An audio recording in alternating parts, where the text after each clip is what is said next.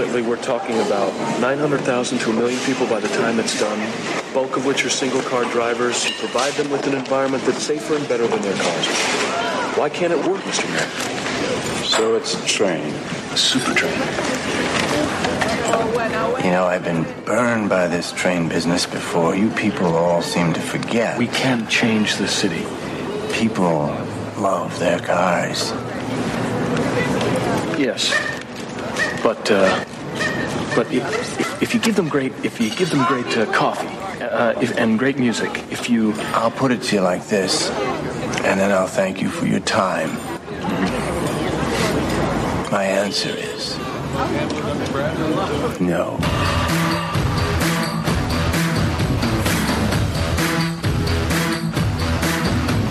Would you like to try writing some words in cursive on the blackboard today? Okay, sure. Okay, good.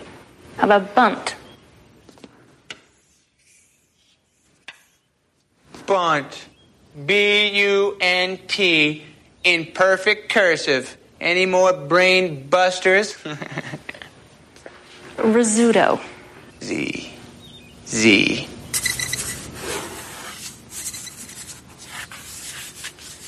Veruto? Those are Z's. Uh, they look like ours to me. That's not fair. Rizzuto is not a word. He's a baseball player. You're cheating. Would you like to try the word buzz? I hate cursive and I hate all of you. I'm never coming back to school. Never!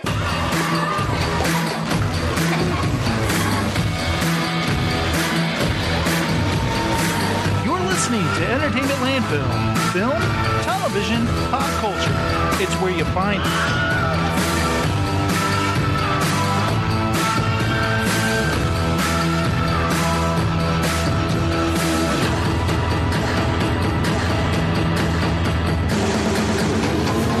You want to tell me just what in the fresh turkey hell we're dealing with here? Long story. It's a ghost. Supposed to be dead. Eight years ago, I put a bullet through his brain. Great. So we're being chased by the Terminator.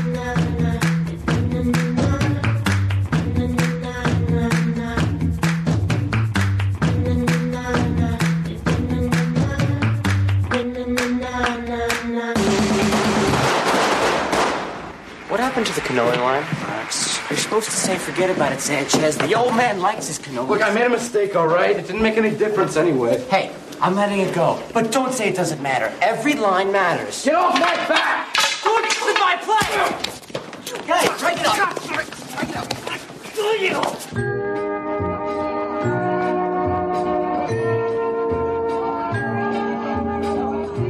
They're playing our song here. Let's dance this one, huh?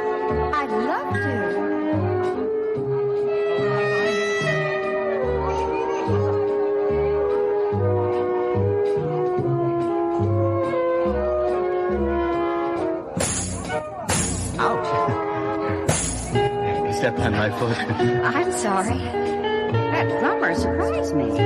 Oh.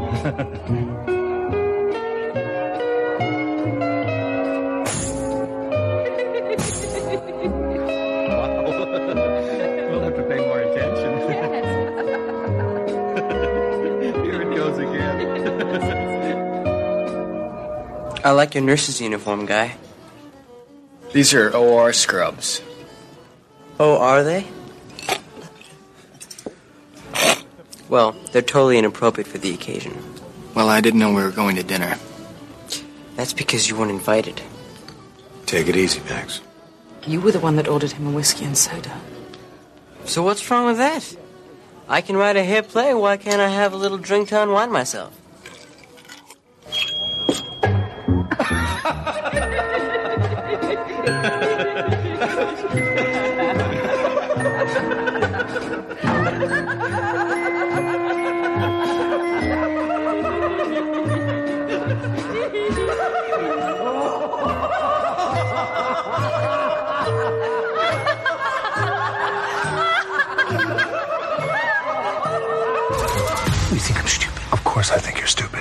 what? I'll do you a favor. I'll knock that dumb right out of your skull. You just say the word, Jack.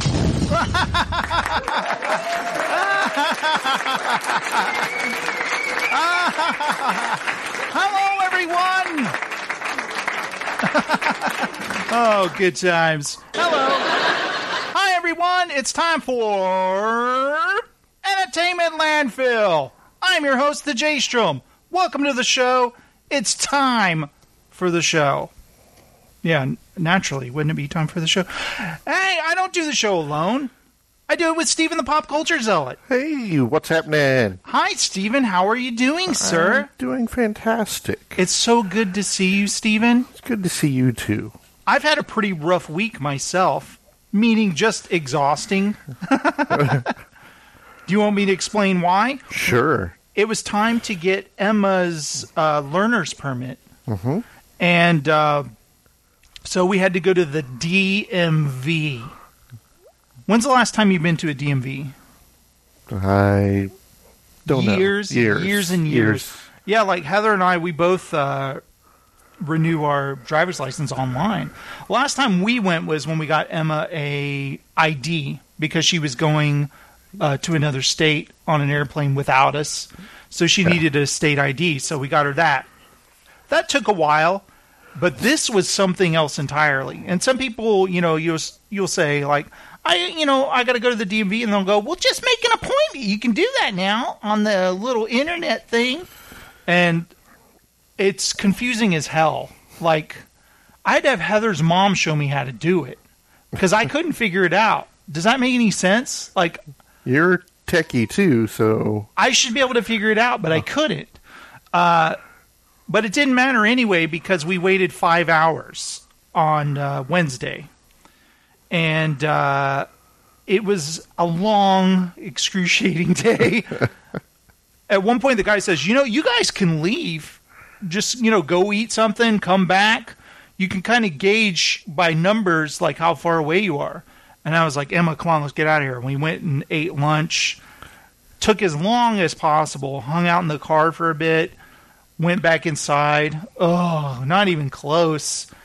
Uh, but, you know, we waited around, sat down, you know, walked around. Uh, finally, I see, th- I, re- I still remember the number we had. It was L4229. And all of a sudden, the numbers went past ours. And I went, what the hell?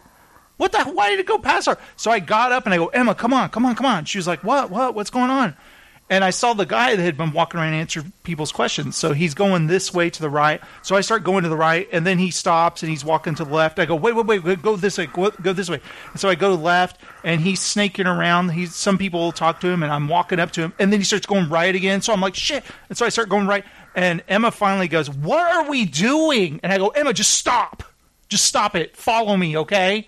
So we went up to the guy and I said, "Hey, the numbers went past us. Our number never went up there." And he goes, "Oh, well, go ahead and get in line over here." And I was like, "Okay." So we went in line. Keep in mind, this is the fifth hour. We're both tired. I just snapped at Emma, and I feel terrible for it.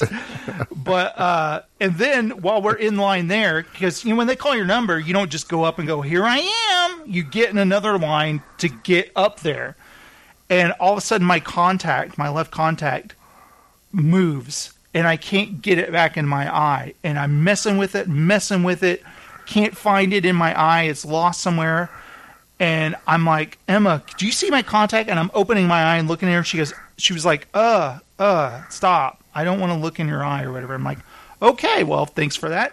Uh, so I was like, I'm blind in one eye, okay. So I just ha- I can see out of my right eye only, right?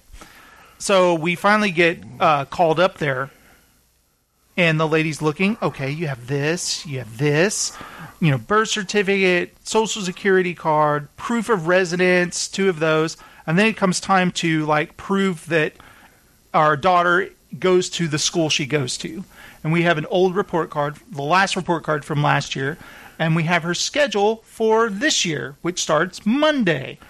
And the girl, the lady, I call her girl. She's a woman. She says, um, mm, "Can't take this. This is old." And I said, "Yes." she goes to the same school. We have a schedule there. And she looks at that. She goes, school hasn't started yet, has it? And I go, it starts on Monday. She goes, I can't take this either. And I said, why? Well, she goes to the school. There's her schedule proving that she's about to start school. She's like, I need something for now. You need this VOE form. It means verification of enrollment. And then I realized as I'm looking at her, like, she's not going to let us do it. Get the learner's permit. She's going to turn us away. And I go, we've been here five hours. Can, can we please just this? Can and she was like, I'm sorry. She goes, uh, you know what you could do is just get here tomorrow, like right when we open. That way you probably won't have to wait too long. And I'm just like, I've been here five hours. And the last thing I want to think about is coming here first thing in the morning. And uh, then she says, Did you ask for a supervisor? No. Are you kidding? I can only see out of one eye. It's been five hours. I'm exhausted. I, I can't think of putting up any kind of fight. I'm defeated. And she says, you know what a lot of people do? They come in May for learner's permits because it's not as busy then. And I'm like, she had driver's ed in July. How could we have come in May? It doesn't make any sense. And I'm not going to wait almost another year. Yeah. I mean, and I was like, she's like, I'm really sorry. And I'm just getting up and I just start walking. Emma's just like, Dad, Dad. And she's like trying to keep up to me because I'm so upset. And I get in the car and I'm just like, oh, I can't believe it. I can't believe we wasted this entire day. it's bad. Yes. Oh man, and uh, I spent the rest of the night thinking about. It. What's funny is I didn't want to uh, tell Heather. I just didn't want to tell her. But you know what? It kind of remind. When I was in the car, I was like, okay, start the car. Sitting in the car for a bit. I'm fine. And then I thought of that scene from Ferris Bueller's Day Off when Cameron gets in the car and he revs the engine. He's like.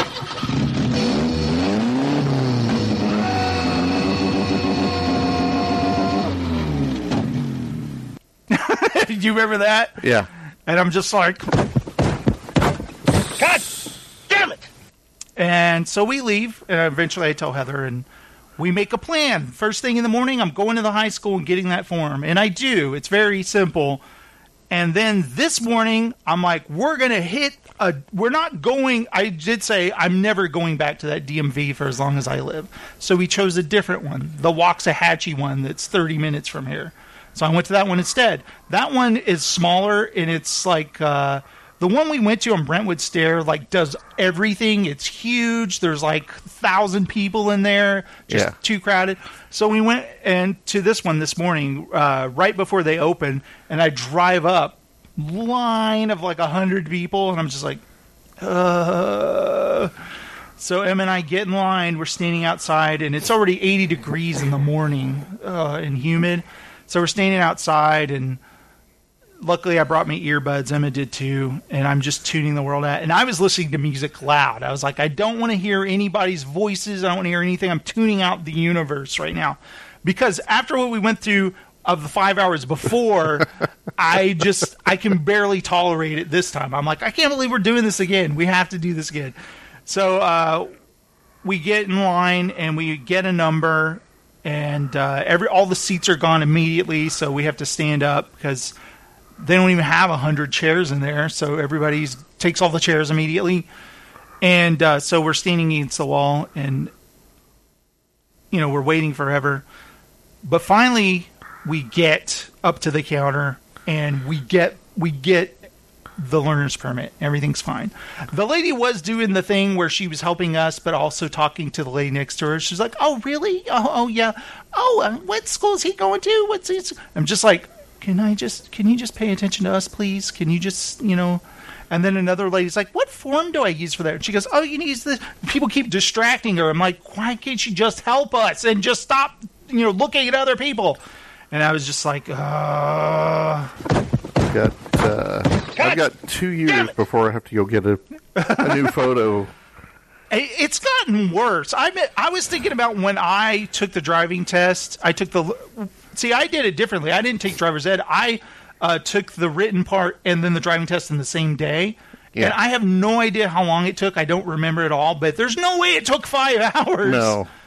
I mean, that's insane. Today it took three hours, and Emma. It had gotten where Emma couldn't sit up anymore. She was just laying her body on me, and I had my arm around her because she was just like she couldn't do it anymore. And I was like, I literally cannot go another thirty minutes of this. I'm going to say let's go because I can't take it anymore. When I took my motorcycle license, I went right up there, and uh, they're like, "Go to those computers right there. Mm-hmm. Do do do. Take the test. Passed. Go up there." And they're like, "Okay." You know what I think it is, honestly. Um, there was a lot of kids getting their learners learners before permits school. right before school starts, and I think it was just a lot of people waiting till the last minute or whatever, kind of like uh, me. Uh,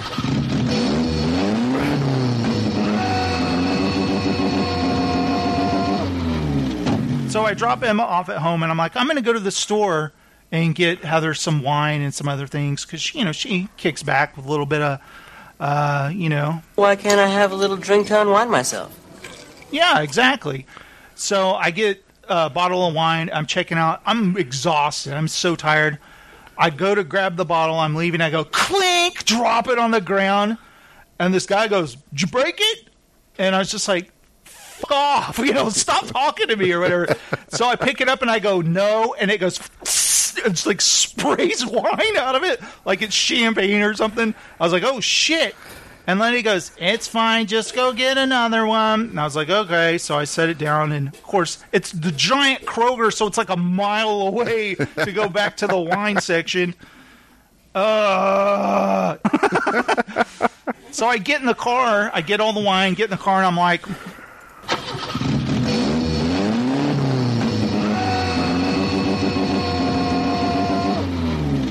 So anyway, now my engine's ruined. so then I come back home and I'm like, I've got to work on the show. I have clips and stuff I need to do, but it's all over. We got the learner's permit. It was so funny. I whispered to Emma and I say, uh, "Hey, I know you're exhausted. Just try and smile for your picture when they take it." And you should see her picture is just kind of like, kind of like a, oh, like kind of defeated, exhausted. I feel so bad. Hey, what's up, Adam Sexton? We also got Jessica in the hizzy in the ETL chat room. What's up, guys? Uh, we've got some voicemail. What do you say we check out some voicemail? Sweet. And you know what that means, Steven? It's time for the awesome. Email intro. That's right. Uh oh.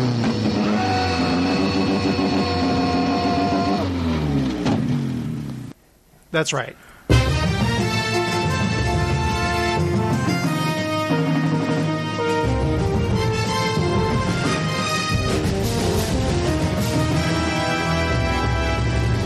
And now it's time to hear some voicemail.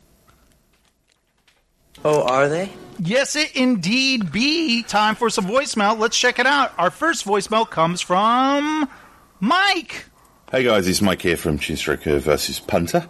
I just want to send you a quick voicemail to say how happy I am to see you guys return to the old format. It has brought great happiness and joy and security to my life to see uh, things return to the way they are. Uh, and you have returned to the classic entertainment landfill format. Um, when you were umming and ahhing about whether to do it or not, to me it was really clear. It's like, yes, if you can, please go do do that. Uh, I mean, I'd say you go even further. Jesus, just be nowhere in Mulberry again. You know, if you've gone this far, just just just go all in. But no, um, thought about I, am it. really happy to see you guys return to the format. It's really nice to be sort of introduced to um, uh, new drops as well, uh, new clips. Um, uh, particularly this. The Montel and Maury Show. It's the Montel and Marvin Show. What? uh, and even more specifically, this gift here that you gave the world.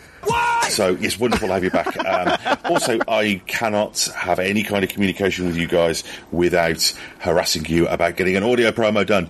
Um, it drives me insane. you You're guys right. are one of the first podcasts I ever got into, and you're still the best. And I just think you need to get the word out about this and you know grow your audience even further.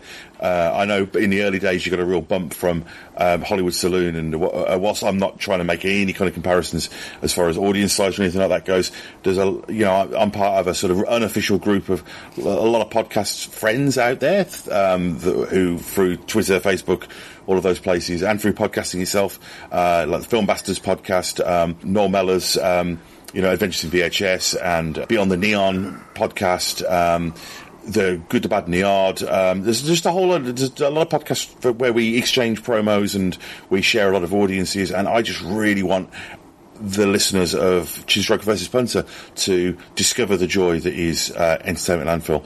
Um, particularly now you are going through what I mentioned on Facebook. I feel is a second golden age of the show. Um, I've said before about how you guys are kind of it reminds me a lot to, to talk about Jerry Seinfeld, actually, weirdly enough, because that's become topical with all the Bobcat Goldthwait stuff that you've been talking about, which he turned out to be a bit of a dick bag, didn't he? it just made me think about how Jerry Seinfeld always talked about how Larry David was like a comedian's comedian. And you hear about these st- obscure jazz mu- musicians that don't necessarily reach a huge audience, but like, um, famous jazz musicians always cite as being, you know, the a musician's musician, and I always felt that you guys were the podcasters' podcast. A lot of people I know who have gone on to. Um, you know, have prolific, um, I don't want to say careers, but uh, prolific engagement in podcasting have talked about how much how, how big a fans they are of you and I just really wish that you guys um, could just you know get get a promo out and we'll put it on all of our shows Wow. and we will cross promote and do all of those wonderful things and you will ho- ho- then get feedback from new people which is what we all want but uh, again I'm going to go let you guys get back on with the show love love love what you're doing uh, uh, feels like you guys are reinvigorated um, and Hell yeah. uh, thanks again for this love it love it Thank you, Mike. That was so nice to say. That was uh, really nice of you. And just for that, I'm going to play the whole commercial. Monday through Fridays is when they rule the late night. On the scene of the TV screen, they keep it tight. 9 p.m. is when you catch the Montel show. 10 p.m. is when Marvin Roll gives you more. So turn it on. Tune in to Talk Show Heaven. KDFI, Channel 27. Montel and Maury, they the baddest compilation. Keep your ears and eyes locked to this TV station. The Montel and Maury show. It's the Montel and Maury show. What? It's the Montel and Maury show. It's the Montel and Maury show. Yes, I love that. What? now, Mike, you're right. He's been wanting me to make an intro forever, so I thought, what? Why don't we do it, Steven? Let's do an intro. I mean, do you have a timer on your phone? 60 seconds? Can we get a timer? I'm sure I have a timer. All right, we're gonna try to Uh, do some. Let me try to find some uh, pod safe music, some uh, free music, unlicensed music. Let's see what we got here. Oh, here we go. This is good. This kind of sounds like Serial from NPR. Hey everyone, I'm the J Strom, and I do a podcast called Entertainment Landfill. I don't do it alone though. I also do it with Steven the Pop Culture Zealot. Say hi, Steven. Hey everyone. Every week we do shows about film, television, and pop culture. All right, thanks a lot. Oh shit, 20 seconds. And uh, also, we uh, talk about DVDs and Blu-rays. 27 seconds. Uh, and also, we uh, we uh, What about video games? yeah, we talk about video games sometimes and movies. Uh, Movies we've just recently watched. We do. Uh, what else? and um, uh, We need words. Monday through Fridays is when they rule the late night. On the scene of the TV screen, they keep it tight. 9 p.m. is when you catch the Montel show. 10 p.m. is when Marvin Roll gives you more. All right, there you go, Mike. There's our. I suck at this. I can't do it. We have to figure something out. We'll do a better one. So there's our uh, promo. Everybody spread that throughout the world. it's not funny. Oh, I'm so frustrated. Steven. Oh. I had to go run and get the car. All right, Steven, we have another voicemail. This one from Bob Roberts. So let's check out this voicemail from Bob Roberts, who I don't think I've ever heard from before. I don't think so.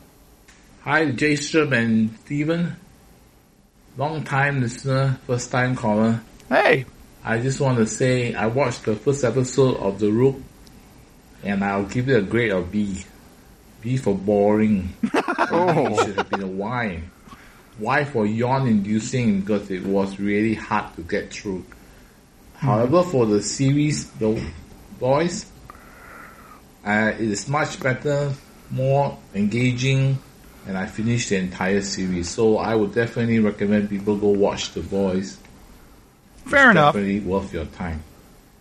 Thanks for good, uh, for keeping up with the shows lately. Really appreciate it. Thanks and bye.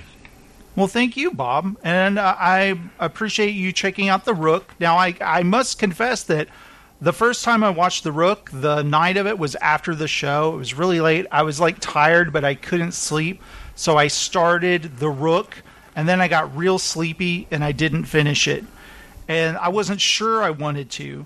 And uh, my wife said, "Yeah, you got to watch it." So I went ahead and finished it the next day and watched the next episode, and it got better. So yeah, it's a pretty slow going kind of setup type of pilot episode, but uh, check it out. I think you might uh, like it. You know, Might like the rest of it. yeah. And um, Steven, did you try out the boys yet? Check out the boys. No, I meant to this week, but uh, we worked a lot. Now I will say this: here's the boys. It, it's a fun show, but it's like that friend that tries too hard. They want you to like them so bad. They just try hard. They've been everywhere. Uh, they've seen everything. They uh, they collect all the Star Wars toys. They got all the action figures. They've got like twenty stormtroopers, and you've got one at home. You know. Right. Uh, but the Rook, it's like that really like interesting person at your school that seems really smart. They seem kind of unapproachable, but they just seem so oh, damn mean cool like me? sitting over there. Yeah, Me like Steven sitting over there. You're chilling. You just kick back your your foot up on the library table at the school, and you're reading some like Hitchhiker's Guide to the Galaxy. And you're like, damn, that guy's cool, but he's unapproachable. You know, He's reading Naked Lunch. What? and you just don't care at all. But here's look across the cafeteria. Oh, there's the boys. He's like, hey, everybody, woo, class clown. Guess what he's doing? He's lighting his farts with a cigarette lighter over there. yeah, it's entertaining and funny, but that guy's not going to go anywhere, Steven. He's going to. He's gonna never leave Well, Bob liked it. He said it was good. It's a good show, you know. I'm just saying. Get off my back. Yeah. So check out the boys. And I do want to check out the boys. I just didn't have. We, we worked so many hours this week, and then Yeah, that's a good thing about like Amazon. It's going to be up there forever. So we've got one more voicemail. This one from Adam Sexton. Let's check it out. Hello, Entertainment Landfill crew. This is Adam Sexton sending you a voicemail. Happy to see that you guys are recording tonight. So here's my uh, feedback uh, in voicemail form, and I'll try to make it briefer than the last one. I think I rambled on a little bit too much, so I'll try to keep this uh, short and sweet. Uh, love the uh, episode of last week. Love to talk about uh, Once Upon a Time in Hollywood, and uh, I liked your very dismissive reviews of The Boys. Uh, thank you for confirming that I that the show just looks like a you know giant piece of shit. and uh, also thank you for mentioning the numerous appearances of uh, penises in both that and the show Euphoria. I don't know if that's going to become a regular feature for your review process, but hey, if that's what you want to do, all right. Um, don't know if I have a whole lot of news right now, but I just want to point a couple of things. Uh, I've seen uh, Once Upon a Time in the Hollywood three times so far, and I forget if you guys mentioned this last week.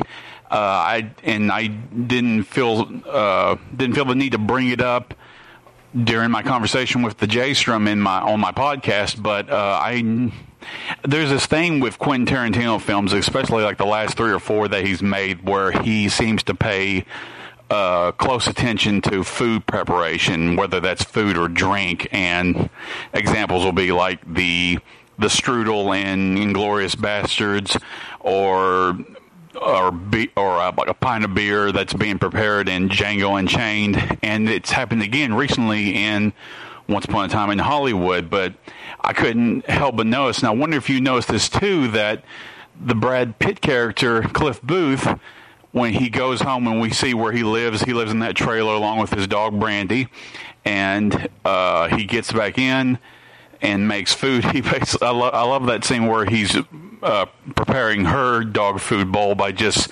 holding a can of dog food at like shoulder length and just letting it drop and plop right onto the bowl. Yeah. And he does it like twice and then adds some dry food. But then he makes for himself Kraft mac and cheese.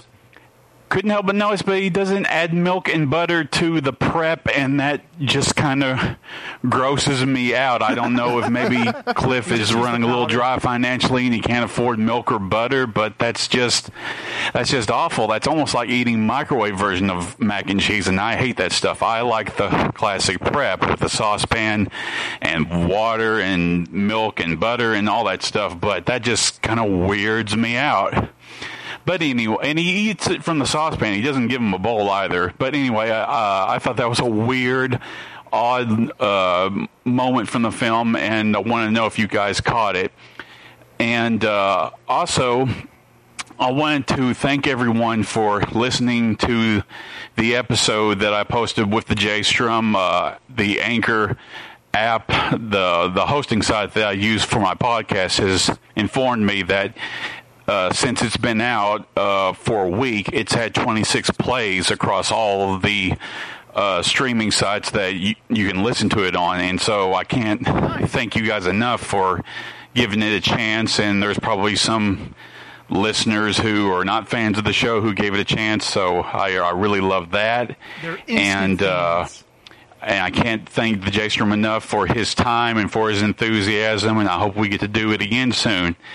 The last note I want to end on is uh, I don't know if you guys have read about this, but The Abyss turned 30 years old today. Wow. Uh, today is the Still not on 30th Blu-ray. anniversary of its release date, and I'm assuming that's a favorite of everyone here. And I just wanted to hear some thoughts of of yours about the movie. And I know we're supposed to be getting like a 4K 4K remaster on uh, Blu-ray or 4K Blu-ray pretty soon. That's been promised to us for who knows how many years now. myth. But I love the film. I prefer the special edition cut. And uh, I just wanted to hear if you guys had any anecdotes about watching it. You would probably would have had an opportunity to see it in the theater, or maybe watched it on home video several times. I didn't even realize the movie existed until my parents rented the VHS from the Pleasant Plains Video Mart one night, and that pretty much uh, solidified my love for the film because I would go back to revisit it over and over. So anyway, I wanted to end on that note, and uh, I look forward to uh, hearing the episode. If I can listen live, I'll try to. But anyway, you guys have a good uh, episode. Have a good weekend. Everyone listening in, hope hope you're having a good time, and I will check y'all later. Bye. All right, thanks, Adam. And it, it was so much fun doing that podcast with you. If you guys haven't listened to it yet, uh, I linked it on the show post from last week and also in the ETL fan club on Facebook. Uh, I was on Adam Sexton's podcast, The Past and the Pending. We talked all about, we talked much longer about Once Upon a Time in Hollywood than I did on the show last week, mainly because Steven hadn't seen it yet. You've since seen it. I have seen it now. And did you enjoy it? I did enjoy it. That's and great. I know the scene he's talking about, and I didn't notice because I don't eat a lot of macaroni.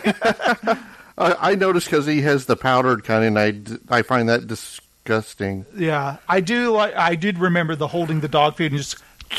Yeah. Um. Uh, it's just a funny movie. That's what I love about it. I mean, thought Brad Pitt and uh, Leonardo DiCaprio were so good in it, and uh, it's an interesting film. It's definitely one that. I mean, I knew after I watched it, this is a kind of movie like when it comes on HBO, I'll whenever it's on, I'll just wait, watch Okay. it from there on and watch it till the ending. You know, how about that ending without spoiling anything? Did you like the ending? Yes, I, I didn't have a problem with it. Um, it Did was- you laugh out loud? Yes. Did you have any tears No, laughing? I had no tears. no tears from laughter. Oh no, I don't think I had tears from laughter. Because I did at a certain part. Uh, yeah, yeah. Oh, yeah, that was hilarious. yes. Oh god, so good. And you know, Adam, you talked about the abyss. Uh, I have a a big story I've told about the abyss many times on the show, at least twice. I don't know. We've done the show for so long. You it's so funny. Many- When I'm making intros, I'm like, have I ever used this clip before in an intro? I can't remember anymore. Yes. Like, I've had to have done the "Oh, are they?" from Rushmore before. Yeah, I'm sure you've done that one. Oh, are they? and I looked and I had no drops for it. So I'm like, if I did use that clip, I never made drops for it. So I can't, I don't know. Usually, if I have a drop of a certain clip, like of a movie, and I'm like, oh, I've done that before in an intro. That's why I have it. So that one I did.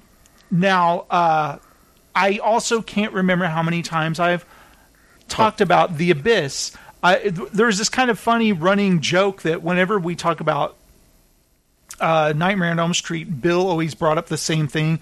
He goes, "Which one was that one where the guy had the thing in his ears?" And then, like he brings it up like literally every single time we talk about it. And I'm like, finally, I had like this weird meta moment. I'm like, "You, we've talked about this before. We've had this exact conversation before." And I think that I put that in the best of where I was just like, "We, you bring that up every time, and we have the same conversation." But in the abyss, uh, I was on my first date ever with a girl and we were leaving the theater. We'd seen Pet Sematary, and there was a lady out there with a clipboard. And I was a James Cameron freak. That's like all I talked about.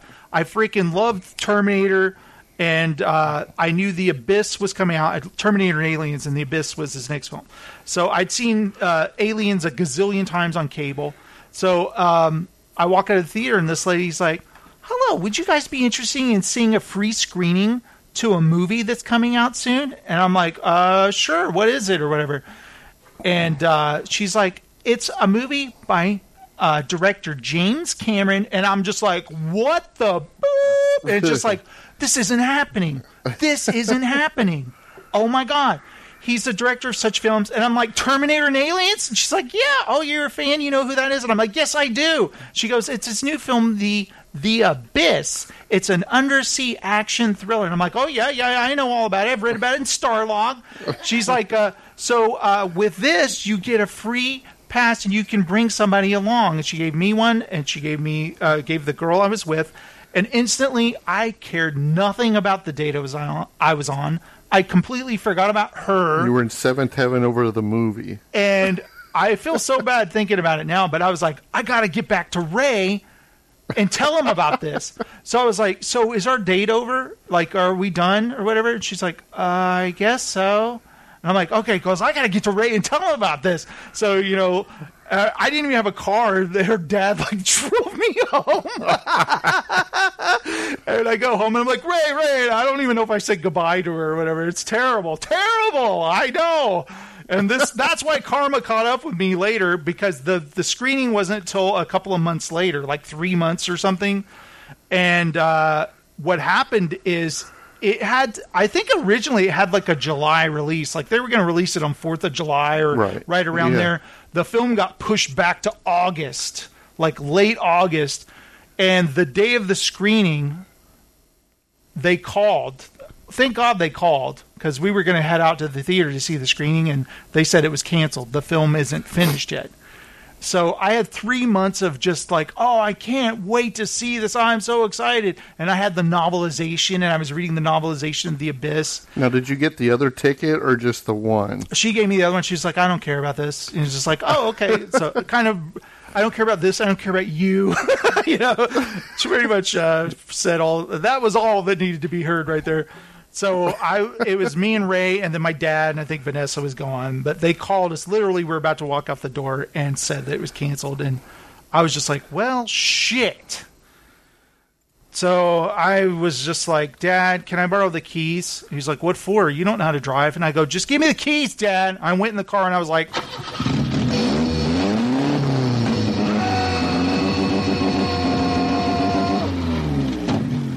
And so I got out of the car, gave him the keys, and walked back inside. And You ruined a lot of cars. so that's my abyss story, Adam. And uh, yes, I love the film. It does have an. I remember when I finally saw the abyss in that August of that summer. I just like mesmerized by the visuals, all this. And when the movie ends, it's kind of like, what happened there? That was abrupt. That was it's a weird ending. Just kind of happens. Yeah. So I walked out and I was like, you know, Something's wasn't ready missing. to admit the ending was flawed, but I was like, oh, it was awesome and stuff like that. Because I can fool myself, you know. I did see The Phantom Menace several times before I admitted to myself that there's something wrong. Uh, so it wasn't until later that I read, probably in Premiere Magazine, that James Cameron was so frustrated with the cuts the studio wanted, you know, that the movie was too long that he decided to just excise like a huge like 20 minutes from the ending of the film. So if the film seems weird in the third act, that's why. He just decided we'll just cut all this shit right here. So uh, when you see the director's cut of the film, it's like, oh my god, all this tension is added back in. It makes so much more sense now, and the ending seems more earned. You know, Yeah.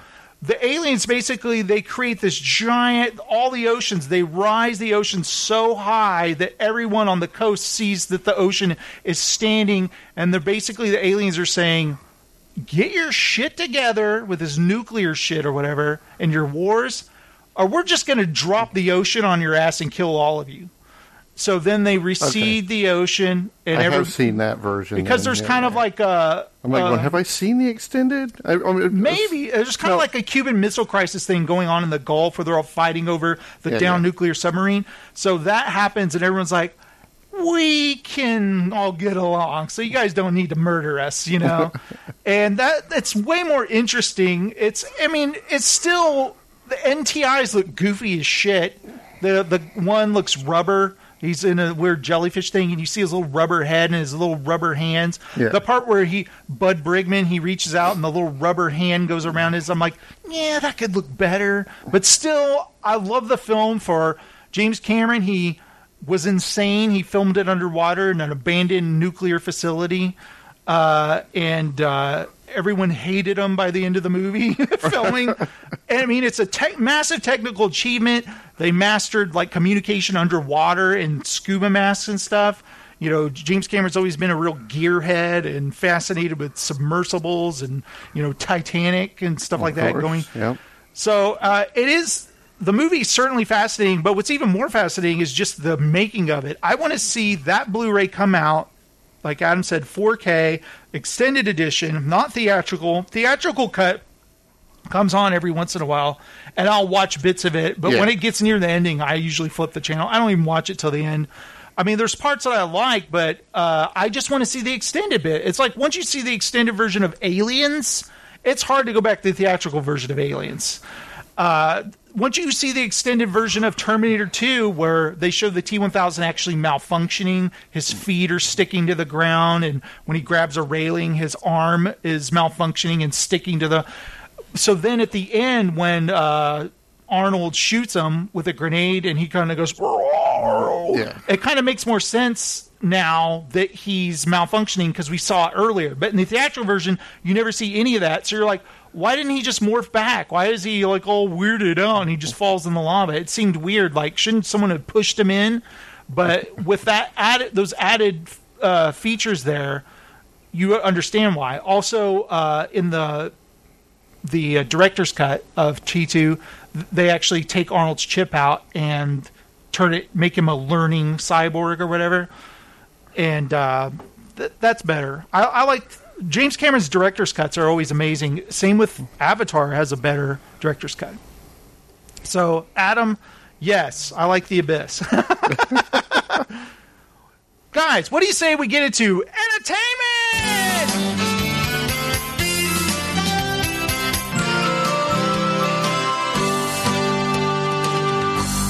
Ah, yes, entertainment. What in the fresh turkey hell we're dealing with here? yeah, that's right, Hobbs. Or is he Shaw? No, Hobbs is The Rock. Shaw is Jason Statham. Yes. Steven, we saw Hobbs and Shaw. We did. And uh, you brought Melissa. Did she like the film? it was so funny. She goes, I've never seen any of these movies, the Fast and the Furious. I was like, oh my God, what is she going to think of this? That was hilarious. She said it was a guy film. It definitely is a guy film. I will say this. I'm going to say this about Hobbs and Shaw. My favorite bit is the sister. Thought she was the most interesting character.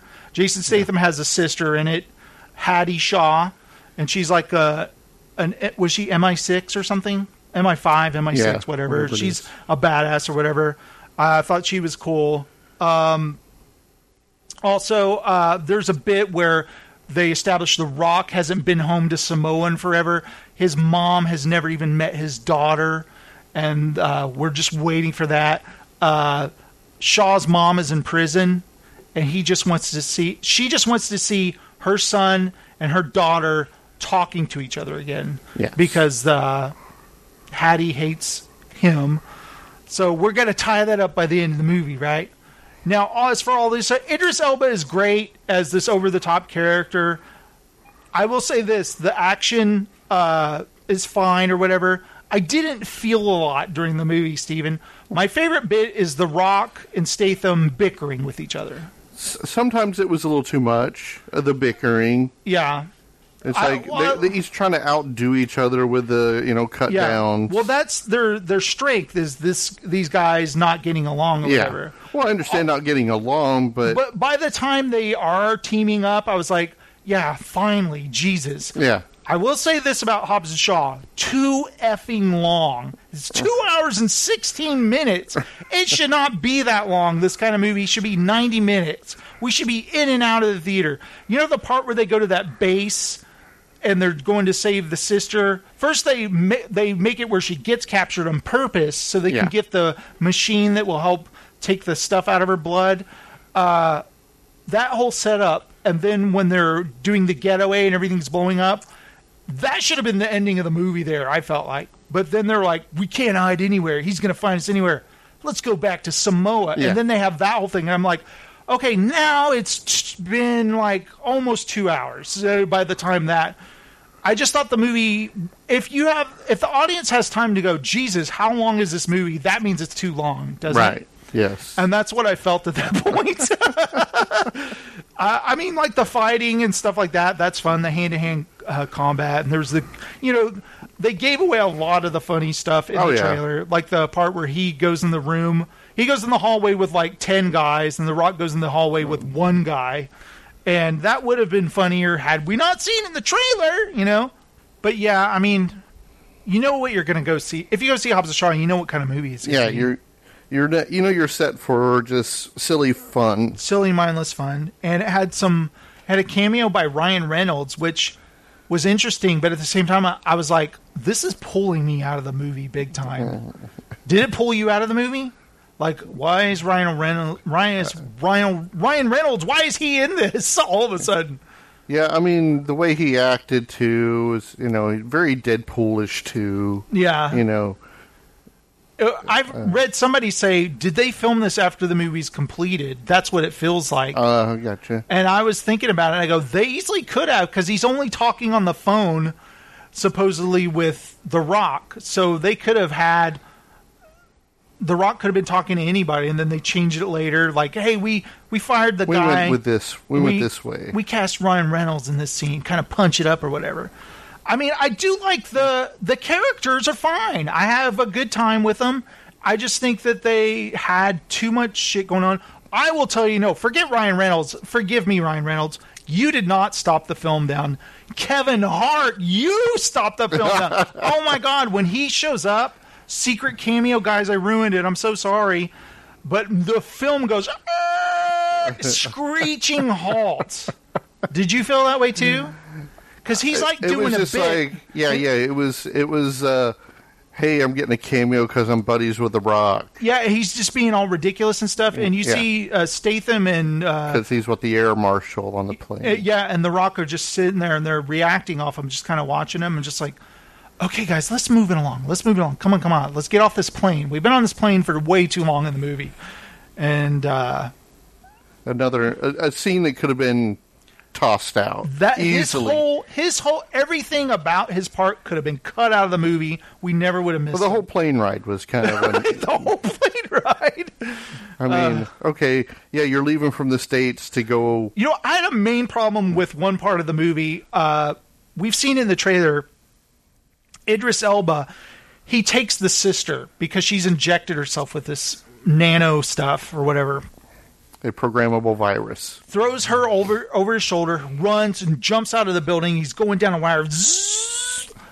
And uh, Dwayne Johnson, you know, The Rock, and Jason Statham, they're like, "Oh my God, Hattie!" And they run to the edge, and he's like, "Come on, ready? One, two, three!" And he jumps and he goes down the wire, and Statham goes, "Don't tell me what to do." And he walks over, he saunters over, gets on the elevator, and he's riding down the elevator. And I'm like, "The guy has your sister, and you don't seem like you're in a hurry at all," you know? Well, that would kind of make a bit of sense since he doesn't really like his sister. Yeah, he doesn't want her to die though. Well, who's saying she's going to die? Here's another thing I have. Uh, I just Idris Elba's a guy that he killed. Jason Statham killed him. Yes. He shot him in the head. When he sees him, Jason Statham's face is stone like expressionless. He's just like, "Oh, he's alive again" or whatever. But I would have been like, "What?" Like, dun dun dun. You know, camera zoom in. Like my reaction, like, "Holy shit!" I shot that guy in the head and he's alive. He's back. How is this possible? But you'd never get that from his reaction at all, would you? No. Just kind of like, oh, he's alive again. Okay, let's chase him. Let's you know? kill him again. I did like Idris Elba whenever people were coming at him, like about to punch him, he'd be like, anal- analysis of all the punching. It's funny because it kind of reminded me of uh, Sherlock Holmes with, uh, you know, Ra- uh, Robert Downey Jr., how he would analyze in his head, like uh, how to counter fight uh, punches or whatever. That's what that kind of reminded me of. So he had, he, uh, Idris Elba had like a computer in his head telling him, like the punch trajectory and like it would show like how fast it's coming. yeah, and the and- force that it's going to hit him at Yeah. and stuff. I thought that was funny, and of course, where it's mindless action. Where Steven and I, when we want to watch a movie, we want to laugh at how ridiculous it is, like many Fast and the Furious movies. And finally, at the very end, we got something where we both were like, ah, ha, ha. and it's the part where the helicopter is attached to the truck, and the chain comes off, and The Rock grabs the chain. He's going, oh, and he's holding the helicopter in place while holding onto the truck. And I, you and I laughed and were like, yeah, finally we get some ridiculous Yes. stuff. And uh, that was fun. i was like, why can't it just pull his arm off? no, I know. that's not right. So, Steven, do you have any more Hobbs and Shaw thoughts? No, um, like I said, just ridiculous, mindless fun. Mhm. Uh, like I said, a bit too long. There were scenes that could be cut easily. The the whole Kevin Hart. Yeah, I, I mean, the movie is not. It's not supposed to be challenging viewing or anything like that. It's just a big dumb movie. Yeah. And it was a big dumb movie. I think it should. If it was ninety minutes, it would have been perfect. We just would have been coming out of theater just being like, "That was so dumb and fun" or whatever. But instead, we were like, "Jesus, that was long, man. That's a bit drawn out. It's a tad long. It's a tad drawn out there, huh?" And then all the extra scenes, they marveled it at the end. Look, I made a mistake, all right? Oh my god. You know, Marvel movies, they usually have at least two. Like right when the movie ends, they show the main credits, like animated credits, and then dun and then it shows a clip, and then the rest of the credits, and then at the very end they show something. Yeah. Well, not in Hobbs and Shaw, baby. They're gonna have what is it, three or four clips? I don't remember three. Yeah. Like, don't leave, everybody. We're gonna show. We're gonna show you another movie during the credits. and the thing at the very end, I was like, "Oh, great! We waited till the end for this. This this is totally worth it." It was more Ryan Reynolds. Yep. Yeah, more. Hey, we had him on the set, guys. We got to use him. This is guy from Deadpool, everybody. If that, if that didn't pull you out, this will. yeah. wow. So Hobbs and Shaw, everybody. Good times. Now, how did you like after the movie? My little joke on you. Oh God. okay. What time did we see that during the day? Because there was no one in the bathroom. We waited till the end, so everybody had left. Yeah, I had definitely the movie was long. I had to pee really bad. And uh, so we, Steve and I, go in the bathroom at the same time, and you know it's kind of awkward. We're like, I don't want to stand next to Steven while I'm peeing because you know it's awkward. I won't be able to start. You know, I'm Okay. kidding. We've done that many Yeah, times. I don't know. Uh, but I was like, I'm going to go use the stall. And immediately, you know, walk in. There's just, it's like somebody had Disgusting. a problem. It's just like urine everywhere. And uh, So I have to pee for about good uh, You're five. still. You're. I've gone and finished, and I'm washing up, walking out. Yeah, and we're the only ones in there, and so I'm midstream, and Steven goes, "I hope you had." A... No, he goes this, I hope you had a hell of a piss, Arnold. and I just start laughing so hard that uh, I start to lose control a little bit. Luckily, the stall was already messed up, but I'm like laughing. And I'm like shaking, and I'm like, "Damn it, Steven. And I'm like, "I was in a vulnerable position here." So, uh, and so I'm like washing my hands, and as I walk out, and you're like still laughing as I walk out. I hope you had a hell of a piss, Arnold. it was like perfect because I was I just was like very proud of myself over there. Just that. picture like uh, you know when you see those uh, goofy uh, old TV shows or whatever, they're trying to fire hose and it goes out of control. kind of the reverse spit take, just with urine. oh my god, I was just like, that was hilarious. That was more we laughed than in the entire movie. Wouldn't you say? Yes. God, that was funny, Steven. I almost forgot to bring that up. Oh, I wasn't going to forget that. Whoops. Oh. There you guys go. You're in humor. All right. Uh, let's talk about some TV shows, Stephen. But first, no, actually, I have a special news story that I just needed you to hear. Okay? Let's check this out. Picture this a, a tree fell and landed on a car and completely flattened it, Stephen. This is serious stuff. But wait till you hear from the uh, innocent bystander who saw the whole thing. As the tree was cut down and landed right onto a parked vehicle, totaling it. We're told that car belongs to a Marshall student. You can imagine how upset she had to be when she came outside and saw her car looking like this. Here's a little of what that witness had to say. It sounded like a beer can getting flattened. It just was crunch. It was, I hate to say it, it was kind of cool. You know, I mean, what guy, what, you know, doesn't like, you know, destruction? Yeah, you know, that's why we go to demolition derbies. But hey, we do? You know, bottom line, that's that poor girl's new car and she can't get to school now. The city spokesperson says the city employees involved were being negligent and protocol was not followed.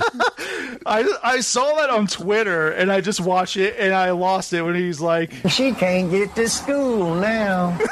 I was like, who is this guy? He's like a, a character in a movie or something. He's like, you know, I hate to say it, it was kind of cool. you know, I mean, what? it was kind of cool. That was hilarious. Now, Stephen, this week on Gordon Ramsay Uncharted, I keep missing that. he's going to have some rare Moroccan mushrooms. Are they hallucinatory? Uh, no, they just taste really good and they're really expensive. But it's funny because the but do they? whenever he goes to a country, who he meets up with a chef that's like a master chef there from wherever he's visiting, and this lady mentions that she tried to get hired in one of his restaurants at least seven times, so she kind of holds a grudge. And he's like, "I had no idea. You should have given me a ring. I would have hired you or whatever." So she's going to make him go after these mushrooms, but first. To get to the mushroom people, he has to go down, rappel down a waterfall, swim in a freezing cold river, and then find these guys. I thought it was kind of silly, but because they don't, they want to be hard to find because they have these rare mushrooms, and uh, or you could take this nice little trail. yeah, you know they have to have Gordon all geared up and whatever, and he's like, "Oh bloody hell!" And so they go up into the hills, and these guys are making. Uh, they have some breading, and they put some cheese, and then they put the mushrooms, and, he, and Gordon Ramsay's like, "It's a pizza. They're making a pizza," and it's pretty funny. Let's check this out. I've made a discovery about Najat that may just explain her attitude towards me. You are a powerful chef here, aren't you? Yes, sir. And you applied to work in my restaurant seven times. Yeah, and you never hire me. You should have phoned me. I would have given you a job any day. Stop it. I can't believe I didn't hire Najat. Hopefully, she's moved past it. Or the only dish I'll be eating on my Moroccan journey is humble pie. I wanted to go to the mountains. You want me to go to the mountains? Yes. to the Berber land, with the people who really still have the traditions and the way of cooking. Right. At the end of this week is the New Year's for the Berber people. Wait. At the end of the week is New Year's Eve. You and me going to cook. But I want you to kick my butt in there. We will, that's my territory. I'm gonna send you out there, and if you don't apply to all this thin knowledge that you got from this beautiful fest, we're going to butcher you. How about that? First, butcher I would really love you to meet the mushroom man. He's super magical. He has white hair like you, but he's great. He's a magic mushroom. Boy. And he has the best truffles, the best morels, the best recipe. They're the Rolls Royce of mushrooms, Morel mushrooms. Yes. This is amazing. Najat's arranged for her mushroom hunters to meet me. She said that these guys Mushroom are hunters. secretive. This guy sounds scary. So secretive Sounds that like they've got special like, uh, ways to get or you to something. locations of these mushrooms. My first surprise comes when my guide starts looking to harness me up. But where are the mushrooms? Down. The mushrooms are where? From here. I love his overreaction to everything. To make You are kidding me. Najat's crazy. There must be an easier way to get to these mushrooms. I was thrown off. The name is Gordon James, yeah? About James Bond. I just want to pick mushrooms. But apparently, this is Najat's idea of a good time. Where are the mushrooms? I will show you where the mushrooms oh. are. Welcome. Okay. Digging the music. These mushrooms better taste delicious. Try, try. The most amazing magic mushrooms. Sure, sure, yeah. Bonjour. How are you? I'm the king of the mushrooms. You're the king of the mushrooms. Where are the bloody mushrooms? No, Richard. Let's go. Right now. It's like, all right, Let's the go. mushrooms already. Come Have you on, heard people. about uh, Midfuna before? Mifuna. Yes, that's It's what like we're a- planning to do now. It's like a, A Berber pizza. a Berber pizza. Yes. My newfound friend, Raheem, gives me a masterclass on how the Berbers cook pizza in the mountains. Spoiler alert, it's a bit different from Domino's. You use the most expensive mushrooms in the world. I don't More like Papa John's. Magic. And now, it's finally time to eat these precious mushrooms. Abdullah. Look at that. Wow.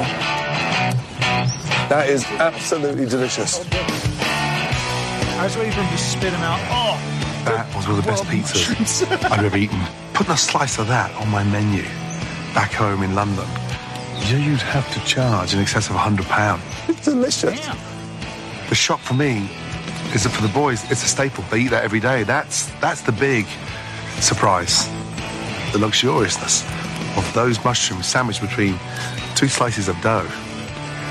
Brilliant. Let me ask you this, Stephen. Do you eat mushrooms? I do. Have you ever eaten one that's been s- or like, mm, oh my god, this is so good. I No, would pay don't- not hundred dollars for this mushroom. No, I haven't. So I'm wondering if Gordon Ramsay's that exaggerating or if it's really that good. Like the, his whole show is about there are different parts Yeah. of the world where there's this rare thing that is so effing good. Another thing he ate was camel in this. He ate camel. Yeah. The hump. yes, he ate the hump. And he, they were like, uh, the camel is still cooking, so the juiciest part's where the water's stored, is what I know. the guys are like, it's a tradition we go to the bathhouse. He goes, bathhouse? I don't need a bath. And they go, no, you do, Gordon. We all take baths. He's like, okay. so they go to the bathhouse, and he's like, where's the bloody pool? Where's the water? He's like, oh, no, no, not that type of bathhouse. It's like steam, steam bath. And he goes, oh, oh, okay. So he's like, Gordon's like in his Speedo, and these guys come in. He's like, oh, wha- wha- what's these guys? And he go, they clean you, clean you off. Let them clean you. And he's like, okay. So it's like these older guys, they start rubbing all over. It kind of reminded me when Conan went to that Korean place. Yeah. He had these guys rubbing all over him and Steven Yeun. scrubbing him. And he's like, bloody hell, this hurts. And he's like, you lay down on the floor. And he's like, he's laying on the floor. This looks so uncomfortable. He's got these guys like holding his legs and scrubbing his feet and stuff. And, you know, Gordon just keeps going like, bloody hell. Got the pumice stones. yeah. And I was like, I don't think I would want to do this. five ever. layers of skin. yeah. Now, Steven, uh, we have two more shows to talk about. Then we're going to take a break. First is Below Deck. And the reason I want to talk about this is there's nothing better than drunk billionaires fighting. Am I right? Right. There's a guy on another boat who's, uh, I think he says he's from Norway or something. And he's a little. I don't know if he's jealous or whatever. And he's like, "Oh, you know, oh, is that that your yacht or whatever? Is that yours?" And uh, they're like, "Yeah, it's ours," but they really just chartered it. They don't own it.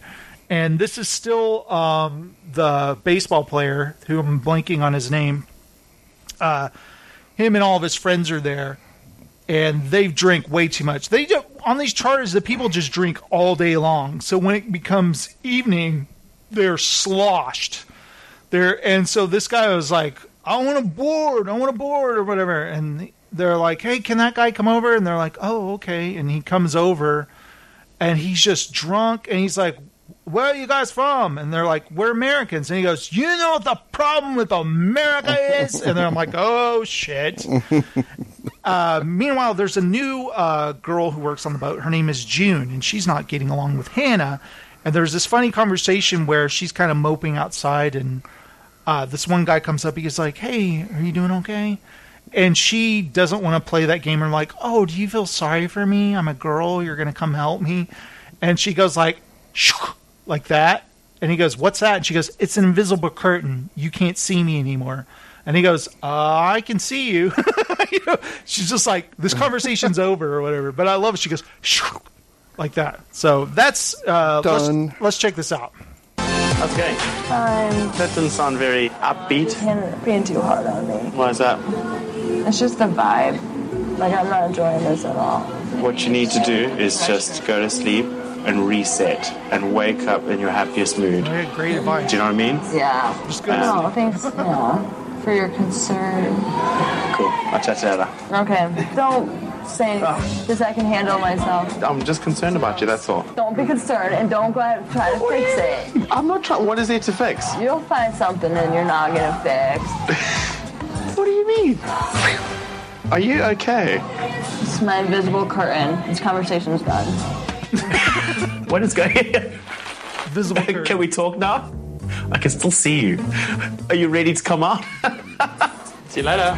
Go away. Being the new girl, you don't know who to trust. So I'm nervous that I gave him a little too much information. You ain't Captain Save a Ho, you know? No randoms on the boat. Oh. Hell We have to check. The old gentleman next door. Yep. Is saying that he wants to come on our boat. Correct. Yes. I wonder if he remembers me. I worked for in my very, very first season. Didn't particularly want to see him when I was working for him, so I certainly don't want to see him now. How are you? I'm Norway. I'll never forget his son came on who was four years old, and I said, You can't wear your Oh, shoes on deck, you know that? And he goes, They're not shoes, they're Tods. I'm like, This little f***ing prick. Where are you all guys from? Um, America. America. Love America. You know what the problem is today? America's f***ing pulling up. What the f- is going on? We f***ing love you. What the f- are you doing? Flying your own. Oh! That was a big one. Colin, do you want me to wake up Shawal? The guy's like bumping into stuff. Okay. He's obviously. Uh, Shawal, Shawal, Hannah. Go ahead. Yeah, can you come up, please? There's a guy on the boat. Back the f- up. Babe, he was just shaking my hand. Yeah, I know. We're actually we're closing up. We're, we're closing up Press Sorrel. That's real now. Someone invited him on. Just maybe go out and be like, hey, what's up? Get the f- off. In a nice way. Guys, we rely on you guys. Guys, we're on you. Okay, I'm gonna quickly make this professional. What's that boat worth? Let's go over and see his go boat. check- Hey, go check out his boat and then come back. Come along and No, slow, buddy. no. Come Is that a super yacht or is that like a petite yacht? Hey, listen, listen, I'm the person that's in charge, and I say no. You're a lady. I, I respect that. I'm You're- not really a lady. I'm not. I'm confused. Don't, don't get confused. I'm not a lady. Let's go say hello. He's not f***ing going Tomorrow I will. anywhere. I'm not messing with her. So, may I, may I should just... Listen, wah wah wah wah May- wah. may- I- Not happening. May I Don't Sorry. What did I say? He's not going. You're done. I'm gonna have to ask you very nicely. grabs him, gets him in a Thank bear you. hug. and Loser. pulls him off the Let's go. May please escort you to your boat? We're not arrested. Yeah, please. Takes the look out of it. The second a man is physical with a woman, that's it for me. And I'm sinking your boat tomorrow, ass mom. Fine, stop it. You want to come out of a drink? Do you, want me to come off the boat right now? Because I will. I f***ing rule this boat, and you f***ing don't f- with me. Okay? escalate the issue. I Let's go. We don't f***ing mind. make this happen, and you don't touch me. Can we please just like chill? These people need to understand that this is not Disneyland. This is Saint Tropez, and we don't act like that here. Drunk billionaires, you know, people who are fighting each other. It's something that I really didn't sign up for. Yeah, so what do you do when a bunch of billionaires are acting like drunk assholes? it's so funny and sad. And they don't seem, the next day, they're not embarrassed by their behavior at all. So why would you be, right? You were drunk. You weren't in control. Yeah. I hate to say it, it was kind of cool.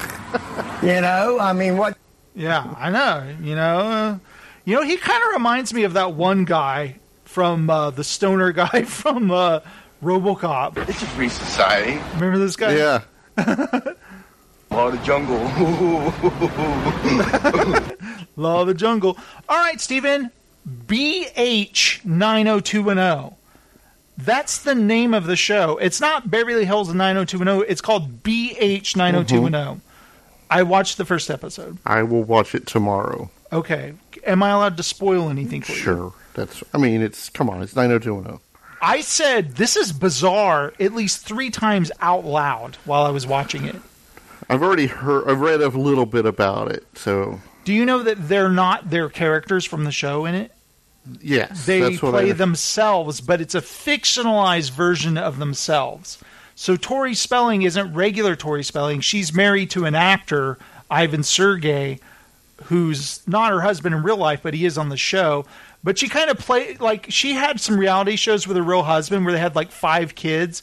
So when it shows her at home, I don't know how many kids she has, but it looked like she has like 10. And they have this reality show where they're filming and they're like, uh, the network just said we're canceled. You've said everything you had to say about your family or whatever. And she's like, what am I going to do now? Because she's broke. She doesn't have any money. So she's trying to think of how to uh, uh, earn some money. And everyone's like, wasn't your dad rich? She goes, it's a long story.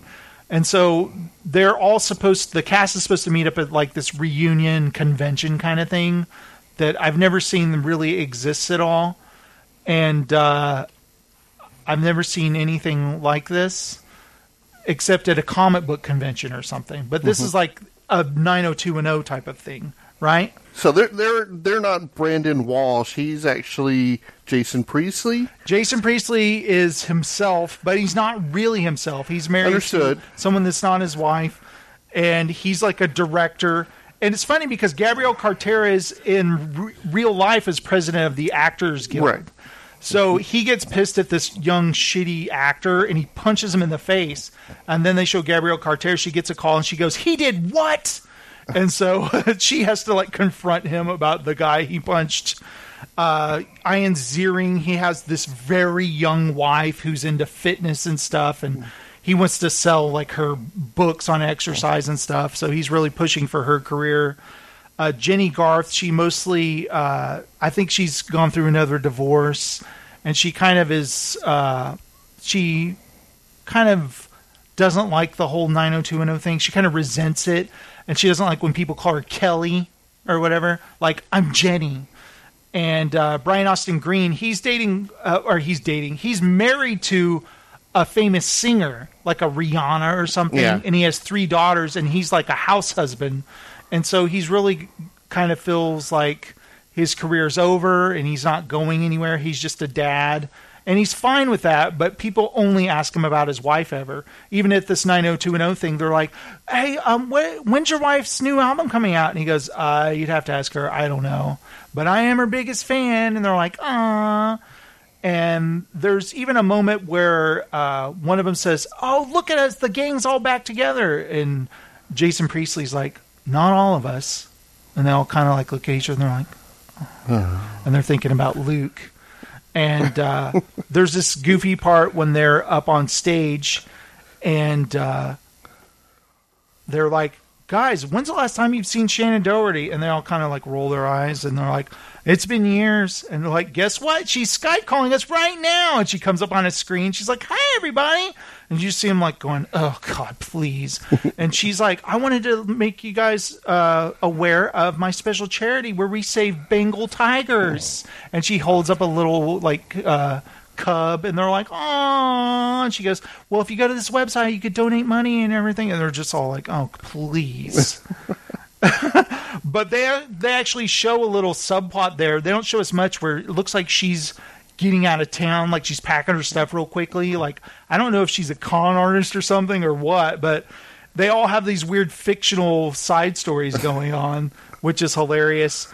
And the whole thing. Here's a clip. Let me play the clip uh, real quick before I forget. This is where Jennie Garth and Tori Spelling show up to the convention, and the guy at the counter doesn't even know who they are. He has no idea what 90210 is. Forty dollars a T-shirt, and we don't see a dime. No wonder I can't pay my rent. well, we made it. May I help you? yep, uh, we're checking in for the reunion panel. Name? Jennie Garth. Jennie Garth. I'm I, I'm uh, on the show that's having the big reunion party. Kelly Taylor. So is the reservation under Garth or, or Taylor? My name is Jennie Garth. I play Kelly Taylor on the show. Oh, that's you. Yeah. Oh, you look so much older than her. Um, if I could just see some ID, I could figure out which name the reservation It's a is under. cardboard cutout. You look so much older than her. Wants to see my ID? Yeah, here's her ID right here. Sorry, she has low blood sugar. Come here. Can, can I talk to you for a second? Uh, I'm gonna destroy this place on TripAdvisor. Okay, I get that you're edgy. I feel edgy too. In fact, I didn't think I was going to be this nervous. I am so nervous. I haven't seen Brian in almost 20 years. I'm kind of freaking out a little bit. Okay, he's married. You're married. You guys both have kids. And I understand that, but we still have a history. I lost my virginity to him on the show. Life imitates art, remember? Oh, right. Yeah, okay, just breathe. I feel like I'm sweating so bad. Do I smell? Oh no. Jen, I stink. I didn't want to say anything. Okay, I gotta go to the room. I'm gonna freshen up and. Nope, he's right there. Oh my god. the theme as they're all coming down. I'm gonna switch out. Oh, oh there's Jason. Oh god, I have. Oops. Yeah!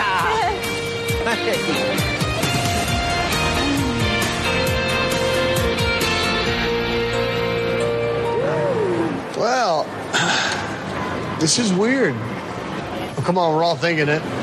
I like that the anniversary brought us together. I can't believe that we are all here. I wish that were true.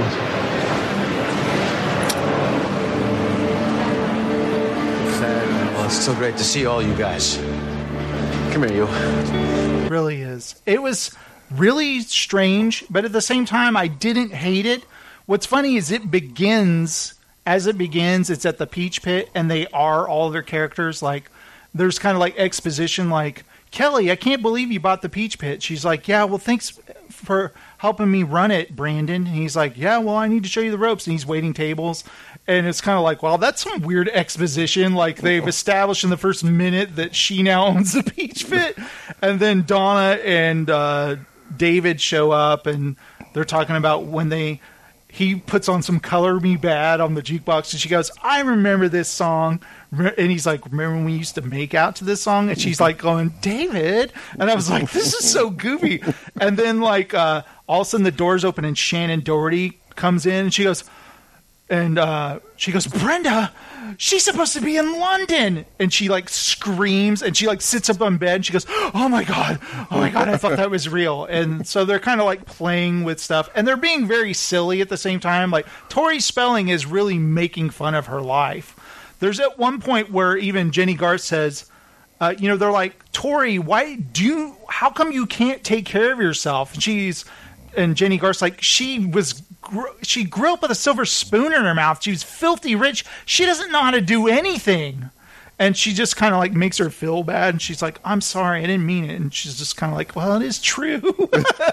like she doesn't know how to do anything because she's used to being rich and now she's poor, apparently. So basically, it comes down to when they come home from the trip, uh, Tori Spelling's kids are watching 90210 on TV, and she's like, "What? Why are they watching this?" And he's like, "They wanted to see their mom." So uh, you guys were in the news, and the reason they're in the news is because Donna sees a purse. I mean, a purse. she sees her dress, her red prom dress from the episode of 90210, and she sees it's like worth all this money, and she goes, "That can't be worth this money. This is mine. This is my property. You guys can't have this. Who who owns this? This is mine." And they're like.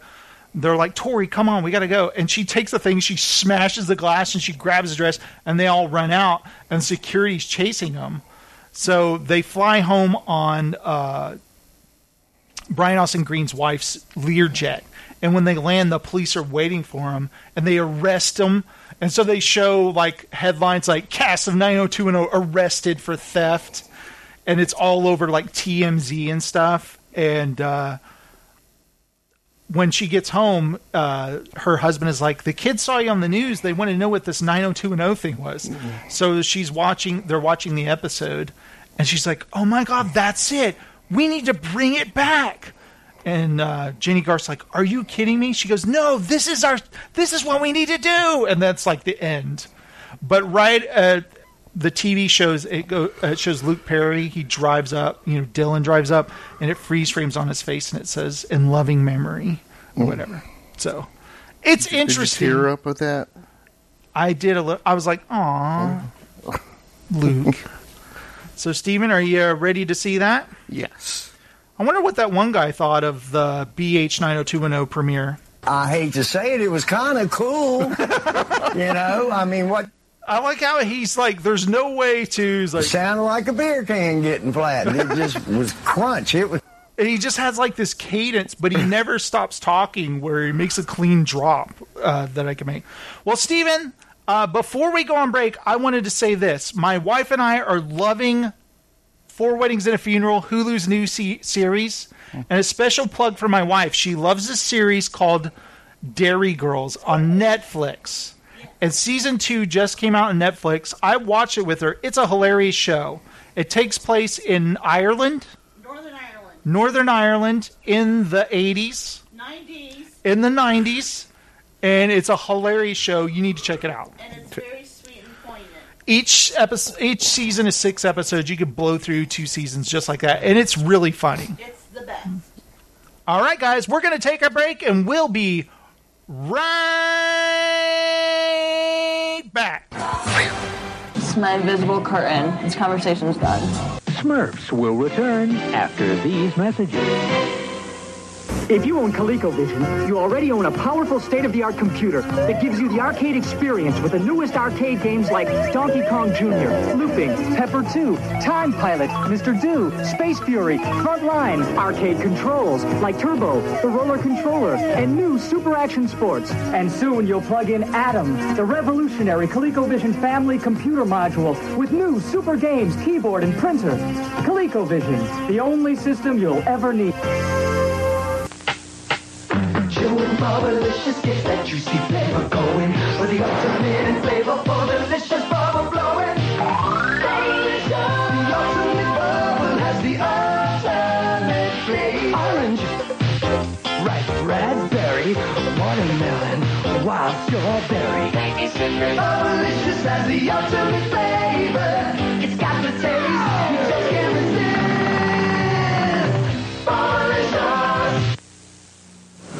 My husband is about to eat a new candy. New super fruity bonkers. My son thought bonkers was gum. He knows it's candy now. Chewy fruity candy with this extra fruity inside. So super fruity when you eat bonkers fruit candy. Bonkers. Bonks you out. Some candy.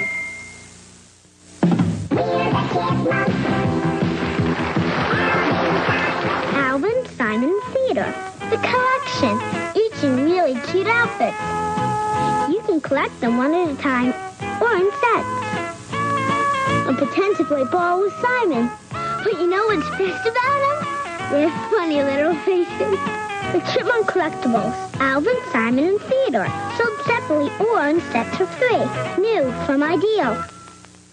Oh, those little Keebler elves make uncommonly good cookies. Next. They do it magically in a hollow tree. To make these Keebler swirly cubes takes ingenuity. Swirl in the chocolate. The elves swirl a river of real chocolate through delicious shortbread cookies. So there's a taste of chocolate in every bite of Swirly Q's. Next. In the Keebler hollow tree. Where we make crackers and cookies uncommonly good. Barbie motorbike. You put it together. Great shape Barbie doll sold separately. Where to, Barbie? She's gonna cruise the avenue on her beautiful new motorbike. Wow! Rev it up. Sounds great. It's got all the right stuff.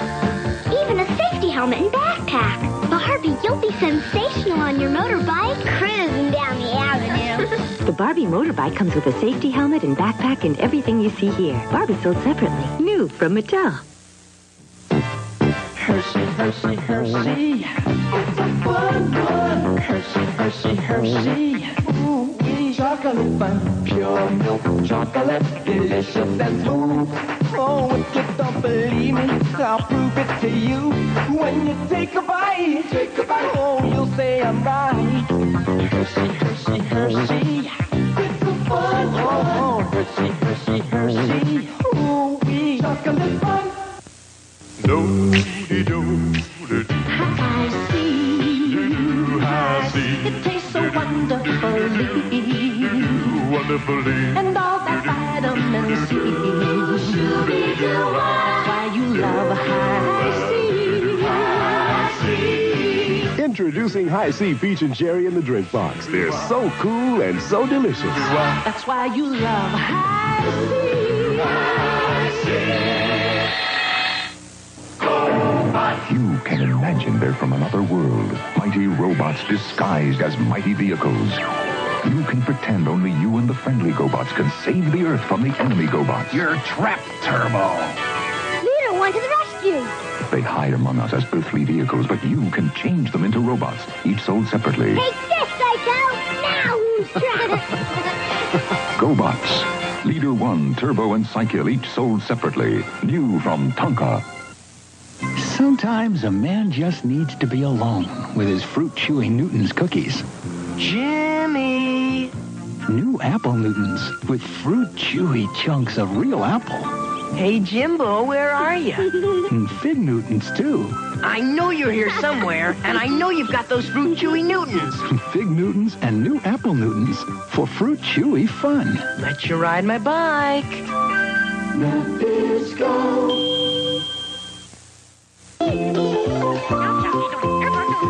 Hi,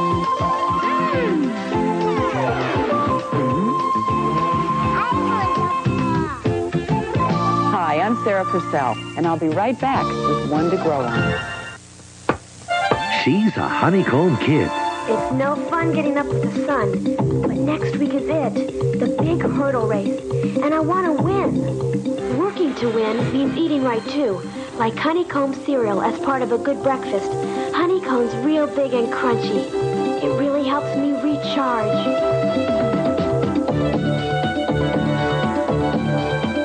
That's a honeycomb kid. Honeycomb, the big bite gets you going right. Clay, you can't stay in there forever. Come on out. Go away, Ellen. I'm sorry that David died, but does that mean you died too? Can't you understand? David was my best friend. Now leave me alone. Oh, I know it's never easy when someone you really care about dies. I know it makes you sad, but you have to go on living. Your friend wouldn't want you to spend your whole life feeling the way you feel now. And remember, even though your friend's gone, he can keep living in those good memories you have in your heart. Clay, come on out. Ellen, I know you're trying to help, but you want to come to the park with me? I'll show you where David and I built a secret fort a few years ago. Yeah. Clay. What? It's nice having a brother again. And that's one to grow on. Rebo's got the beat, and the band plays on. You can relive it all with Kenner's Star Wars Return of the Jedi Collection. Introducing Sy Snootles and the Rebo Band. Jabba the Hutt action playset sold separately. Play it again, Sy. Starring Sy Snootles, Droopy McCool on clarinet, Max Rebo on organ. Rib, ribbit, Rebo. Dance, Droopy. It's your last solo, Snootles. Whoa. Ho! New Sy Snootles in the Rebo Band. Jabba the Hutt action playset sold separately from Kenner's Star Wars Return of the Jedi collection. Here are a few words about Levi's jeans and cords. Levi's. Go straight. Go straight. Okay. Go down. Go down. Say what? Go down. Get down. Go down. Oh, go down. I got it, I got it, I... You get it. Levi's.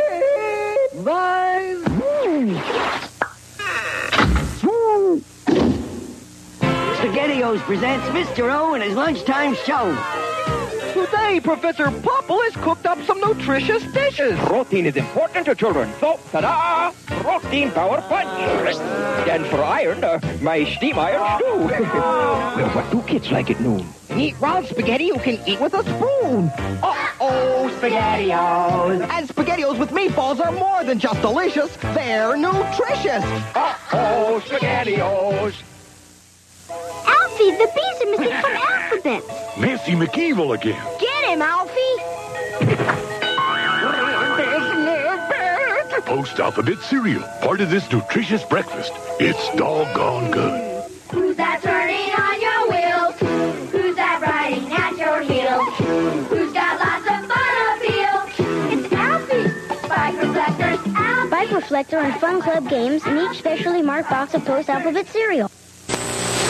Welcome, freshmen, to Montclair High School. This year, this class is special because this year, this class is challenged. Oh, great. I call it so big. Are you gonna be late? Why does everyone look older than you? Do you have a pass? Oh, I'm looking for my homeroom. I need your pass. I'm new here. I need your pass. Can't you go in the right Welcome to Agronomy 2. Whoops. By the end of the day, you're finding your place, learning the ropes, learning the pace. Time to get away to our place for the good time, great days. 50 pages tonight? Oh, great. The good time, great days. Tomorrow will be better.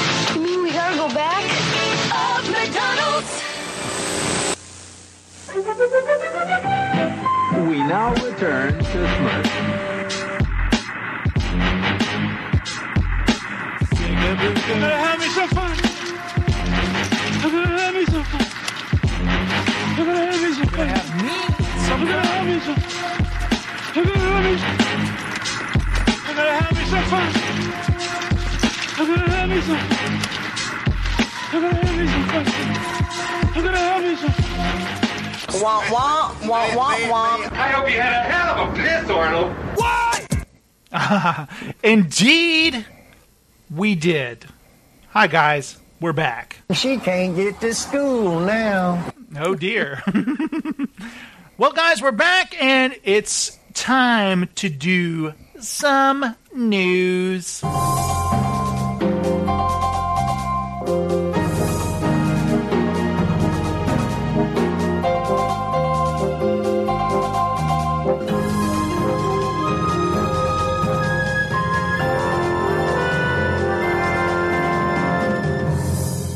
You know, destruction. Yeah, you know, that's why we go to demolition derbies. But hey, Yeah, that's right. Now, Stephen, Will Ferrell, Ferrell appeared as Ron Burgundy last night on six late night shows.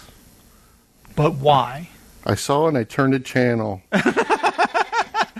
CBS's Stephen Colbert and James Corden, NBC's Jimmy Fallon and Seth Meyers, ABC's Jimmy Kimmel, and TBS's Conan O'Brien were all set to welcome a special surprise guest on the respective Thursday night broadcast, and that guest was none other than Ron Burgundy.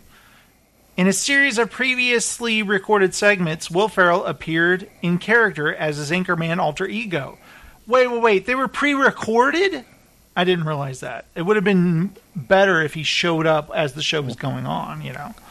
Now it's not as spectacular anymore, is it? It's Nope. still spectacular. Each appearance consisted of a completely original stand up comedy routine, followed in some cases by a sit down interview. In fact, O'Brien and Colbert had no other guests. Ferrell remained in character throughout, and not a single host referred to him by his actual name, which is Will Ferrell, in case you weren't keeping track. Burgundy first showed up on Conan, which airs at 11 p.m. No, it airs 10 here. Oh, that's a typo. They got it wrong, Stephen. Mm-hmm. There aren't time zones, are there? What? The following half hour, the following half Yeah, hour, a- he appeared simultaneously on The Late Show, Jimmy Kimmel Live, and Tonight Show. Colbert and Kimmel welcomed Burgundy for his exclusive stand-up comedy debut, while Fallon sat down with Burgundy as part of an extended dream sequence. I bet that was funny. So why the late night stunt? Ferrell, Fer, Will Ferrell was making the rounds to promote season two of the Ron Burgundy podcast. When asked what listeners could expect, Burgundy told Kimmel, We're releasing a lot of the podcast in Braille. Now, Stephen, um, is that a funny answer? No.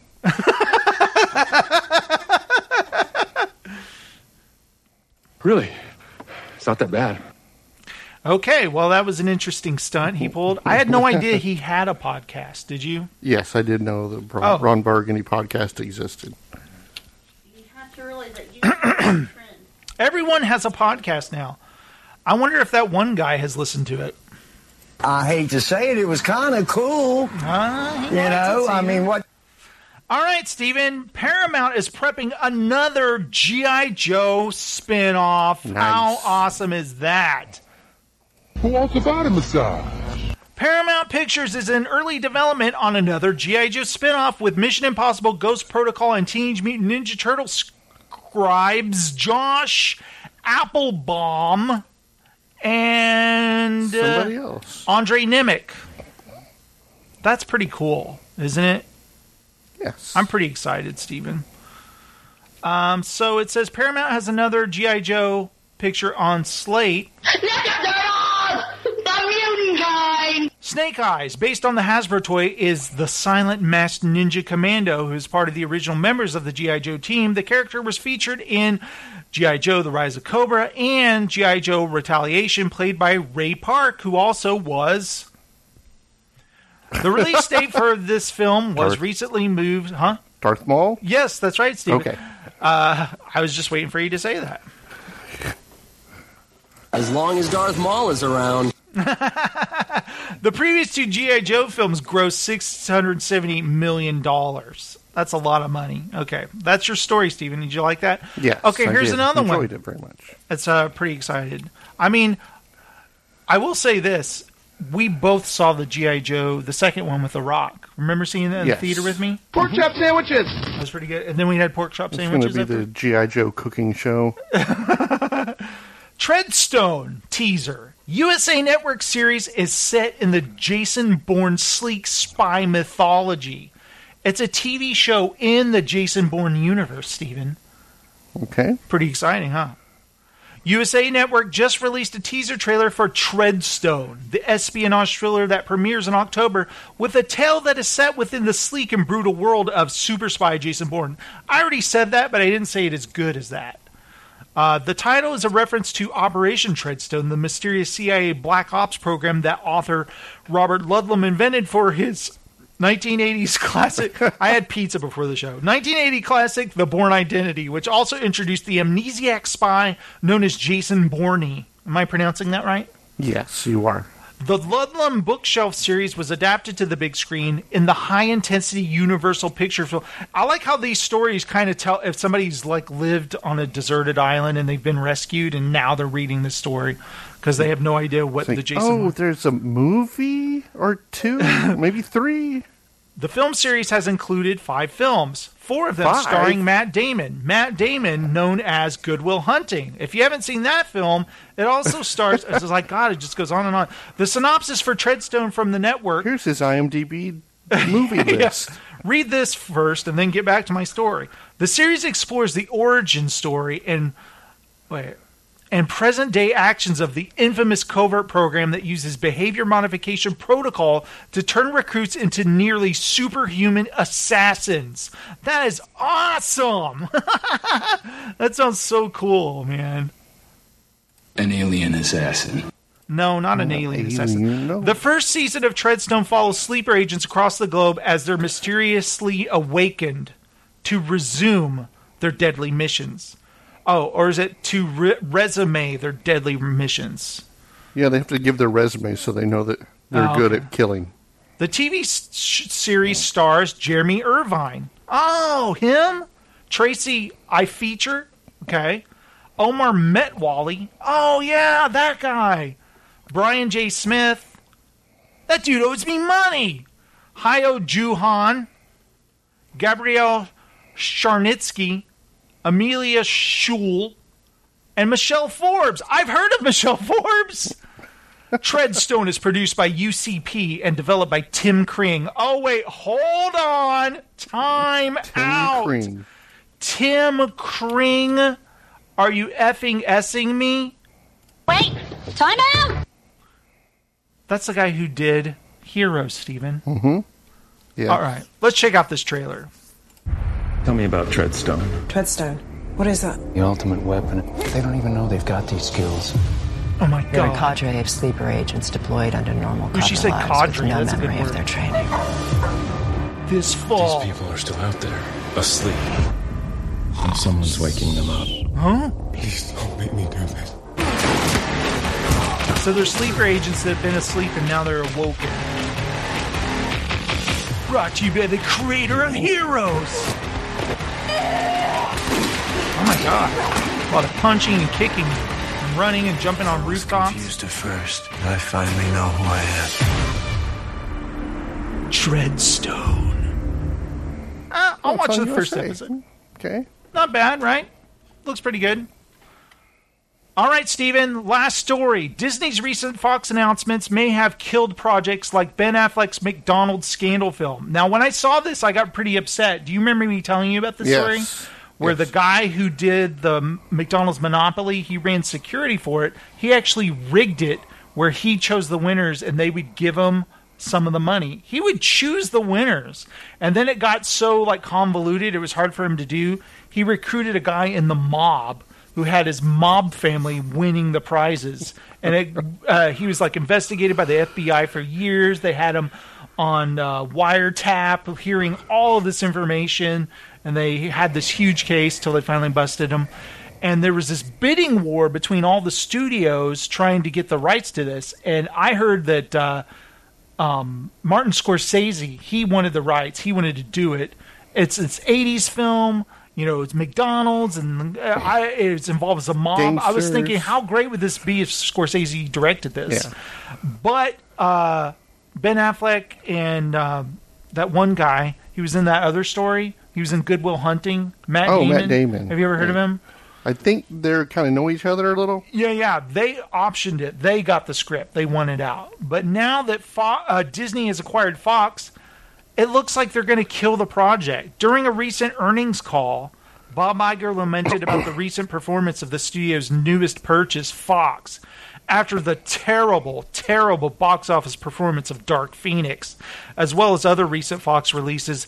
The subsidiary ended up losing $170 million in the latest quarter, leading Disney to reevaluate the future of the label. What that means is that moving forward, Disney isn't going to allow Fox just to create the same number of films that it usually does, leaving many of the projects that were seemingly in development now suddenly without the support of the studio.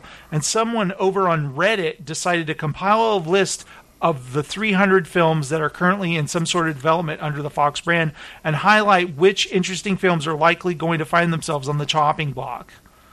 Of course, just because it appears that Disney is putting the kibosh on a majority of Fox projects, the label will still release Ford versus Ferrari, Judy, Terminator Dark Fate, and James Gray's Ad Astra this year, as they were well into post production when the deal was finalized earlier this year. It just sounds like Disney isn't going to finance the bulk of what was on the development slate in the years to come. That being said, of the Fox films in development, here are some of the ones that seem to be guaranteed all of the Avatar sequels.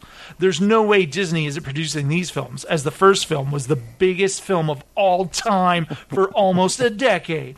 Bob's Burgers, the movie. Films just got an official release date. Death on the Nile, Kenneth Branagh's sequel to his Agatha Christie adaptation of Murder on the Orient Express. I never saw that, by the way. Me neither. Free Guy, starring Ryan Reynolds, action video game film. This was announced as moving forward when the Disney Fox deal was finalized. Upcoming Kingsman films. The King's Man had as a trailer, and Kingsman 3 has a release date and a director. New Mutants. Production is done, but the film has been delayed for years. At this point, leading us to wonder if this one might just be quietly killed off or dumped on Hulu. Planet of the Apes sequel. Just announced sequel that will be a continuation of the recent sci fi trilogy. What? They ended. West Side Story. Production is currently underway on Steven Spielberg's upcoming musical, Woman on the Win- in the Window. Woman in the Window. Though delayed, Amy Adams' film is already in post production with reshoots pending. Huh. Well, actually, I know a guy who read the script to that, Steven. I hate to say it, it was kind of cool. you know, I mean, what? Uh-huh. We'll never know what else he had to say. You know. So that McDonald's story, it has to be a movie, Steven. They gotta make it, or they're fools. Bureaucratic fools. They don't know what they have there. Could have had Scorsese. I know. Well, I always thought uh, Ben Affleck and Matt Damon should have hired Martin Scorsese, but maybe he wants to have. You know, they all have their own producing partners. They don't want to kind of like. Yeah, intermingle. Yeah. Well, Steven, what do you say we do some DVDs? Are you ready to sing DVDs? I'm ready. We're going to butcher you. How about that? Oh, don't butcher me. Jesus. All right, here we go.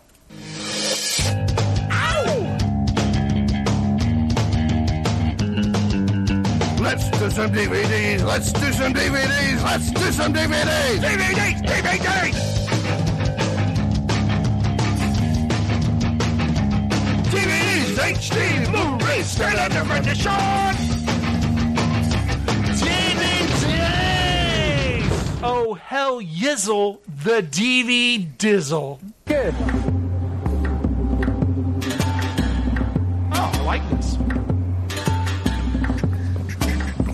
Let me just have a little sip here, Steven. Why can't I have a little drink to unwind myself? That's right. It's You just a little can. sip of Diet Coke. Come on, man. It's Friday. It relaxes you. Just wet my whistle there. You know what I'm saying?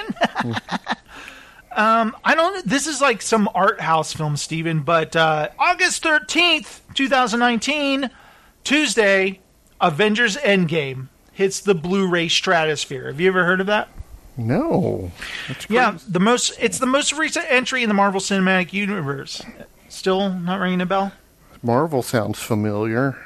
It wasn't just another box office movie? hit. it is now the highest grossing film in history, breaking a nearly 10 year old record set by Avatar. A direct sequel to last year's Avengers Infinity War that closes out Phase 3 of the MCU, Endgame returns the Russo brothers as directors and virtually the entire cast of the prior film, joined by several returning Marvel stars who did not appear in Infinity War. The latter group includes Frank Grigio, I think it's Frank Grillo, Crossbones, and Tessa Thompson's Valkyrie, plus Jeremy Renner, whose Clint Barton adopts a new superhero identity, Ronin. Which what a weird thing to just tag on there. me, me, me, me. Jessica says, "I'm so glad the DVD song is back." Well, thank you, Jessica. It's great to see Steven in action again. Good job, Steven. the next film is called Shadow. It's a return to form from Chinese director Zhang Yimou after the disappointment of his English language debut, The Great Wall. In fact, he's made a, uh, oh shit, a wuxia Wuxia. wuxia film based on the Chinese legend of the Three Kingdoms to rival the heights of his earlier releases House of Flying Daggers and Hero, thanks to some remarkable imagery and memorable fight sequences, including one featuring umbrellas made of razor sharp daggers. Sweet! I've actually seen House of Flying Daggers. It has the most ridiculous uh what is that called? It's like the weird bean drum scene. They're throwing drums and uh I don't know. I don't think I've seen this one. The House of Flying Dar- Daggers is insane. I used it in an intro a long time ago. It's pretty good. All right, the next film is called All Is True. That's coming to Blu-ray by Kenneth Branagh. Just waiting for this to load here. Okay, the year is 1613. Shakespeare is ag- is acknowledged as the greatest writer of the age, but disaster strikes when his renowned Globe Theatre burns to the ground and devastated. Shakespeare returns to Stratford, where he must face a troubled past and a neglected family. Haunted by the death of his only son, Hamnet, he struggles to mend the broken relationships with his wife and daughters. In doing so, he is ruthlessly forced to examine his own failings as a husband and father. His very personal search for the truth uncovers secrets and lies within the family at war. I know, man. This sounds like a funny movie. uh, starring a bunch of people. What do you think, Steven? You going to pick that one up? No, sir. no, sir. All right, let's see. The next film is called Enemy Within. I hate to say it, it was kind of cool. You know, I mean, what? I believe you. When a Japanese pilot crash lands on the tiny remote Hawaiian island of Niihau, he is met with a courtesy and traditional Hawaiian hospitality from the locals until they discover he was part of the recent attack on Pearl Harbor. My Duh. God. Directed by Gabriel Robertson. Starring Balula Koali, Chika Kanemoto, Joseph Nahafahu, Kanahugu, Maria Walker, Matt Reedy, Melissa Paolo, Rila Fukushima, Shogun, Takashi Yamaguchi, Takuma Anzi, and Michelle Forbes. Awesome. My God. Oh. I just do what I can. I do my best, you know. Everybody's judging me, man. You know, destruction. Yeah, you know, that's why we go to demolition derbies. But hey, Yeah, I know. But hey, Steven, the next film is called Finding Steve McQueen. When an unlikely gang of thieves attempt to steal a $30 million in illegal campaign contributions from President Richard Nixon's secret fund, the plan quickly goes sideways, prompting the biggest manhunt in FBI history. Directed by Mark Steven Johnson, starring Forest Whitaker, Jake Weary, John Finn, John M- uh, Lily Rob. Blue- uh, It starts Forest Whitaker, Steven. How cool is that? You want to see that? I hate to say it, it was kind of cool. Forest Whitaker. He's a You good- know, I mean, what? He's a pretty good actor. I know. Love Forest Whitaker. So he stars in that. Nobody else does. Because I can't pronounce their names. So we're going to move on. Now let's go on to the next film. Guy, what, you know, doesn't like, you know, Yeah, I know. I, what? the next film is called Lying and Stealing. It's directed by Matt Aselton. Okay. This film came out in, I guess it's a recent release, 2019.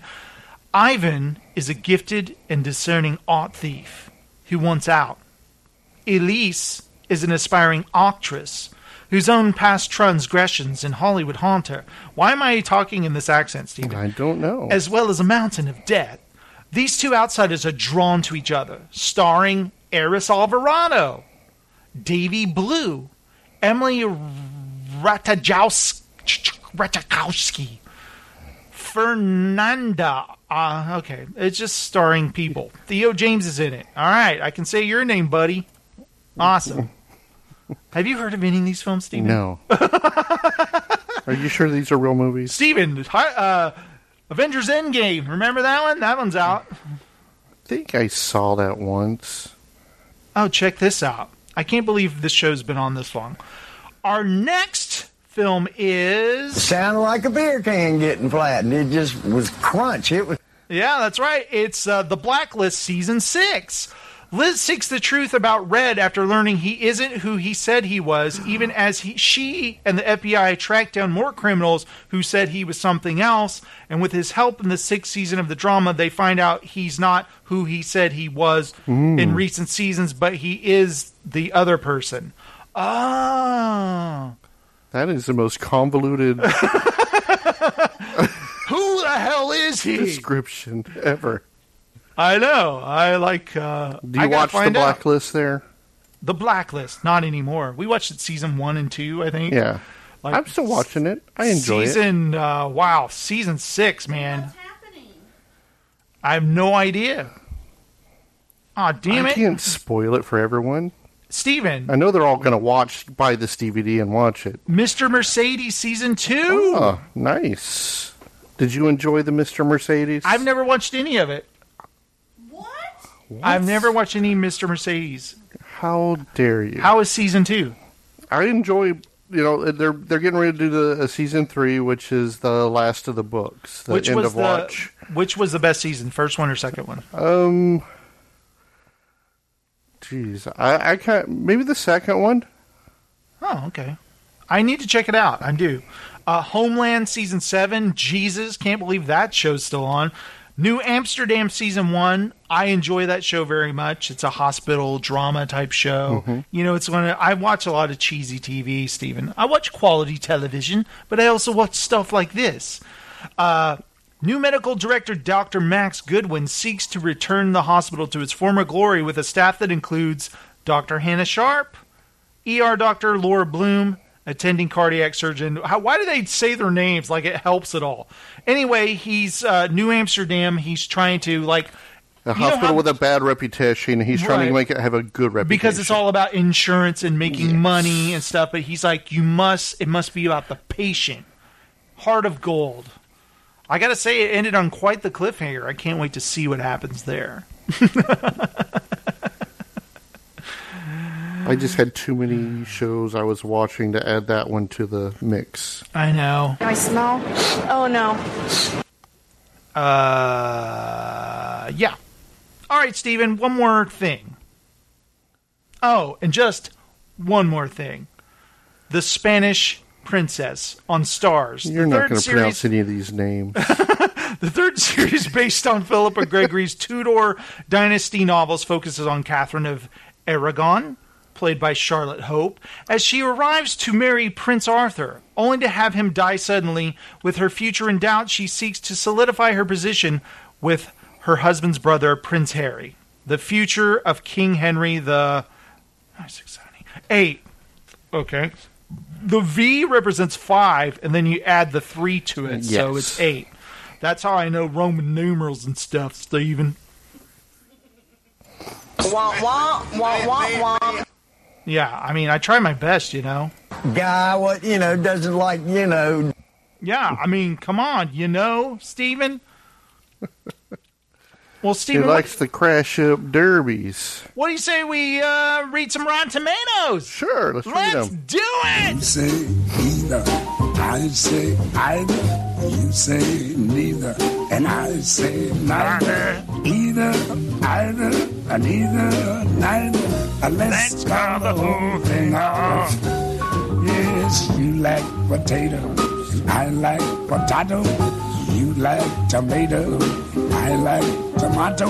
Potato, potato, tomato, tomato. Let's call the whole thing off. Smell like stale tomato juice. This little prick. Okay. Well, Stephen, would you like me to read some uh, some reviews? Reviews of some movies that have just come out? My answer is no. Oh, geez. Tom Skerritt doesn't he want doesn't me to. want. All right, Stephen. The first film is called The Kitchen. Must be a cooking movie. Mm. Um, let's see. Based Melissa- on the Melissa Vertigo. to see this tonight. I thought this was interesting. It's a DC Entertainment film. It's based on a Vertigo comic book series. The film stars Oscar nominee Melissa McCarthy, Tiffany Haddish, and Elisabeth Moss as three 1978 Hell's Kitchen housewives whose mobster husbands are sent to prison. Left with little but a sharp axe to grind, the ladies take the Irish mafia's matters into their own hands, proving unexpectedly adept at everything from running the rackets to take out the competition. Literally. Interesting. Let's check it out. It's directed by Andrea Berloff, starring Melissa McCarthy, Tiffany Haddish, Elisabeth You Moss. I already said said that. Domhnall Gleeson, James Badge Dale, and Brian Darcy. It's Darcy. It's D apostrophe A R C Y. So do I pronounce it Darcy? Yes. Yeah, that's what I thought. That's exactly how you It's pretty it. fancy. Pete Travers says, "Oh, first of all, twenty-two percent rotten."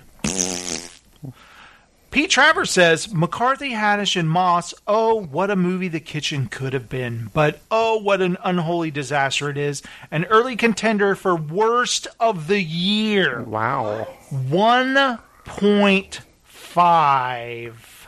I hate to say it, it was kind of cool. Oh, that guy liked You know, I mean, what? David Sims says, I spent most of the running time wondering if the film had been hastily re edited or cut down from a more sprawling length, anything to explain the chaos playing out on screen. Okay. Oliver J- Jones of The Observer says, Give us real characters, give us good writing, give us a compelling story. Otherwise, don't bother. One out of four. Wow. Holy shit. And Donahue of IndieWire says, a profoundly troubling examination of the theocracy that wields power behind the scenes in Washington, D.C. B. plus. I have a feeling this review is in the wrong spot. Yeah. It takes place in Hell's Kitchen.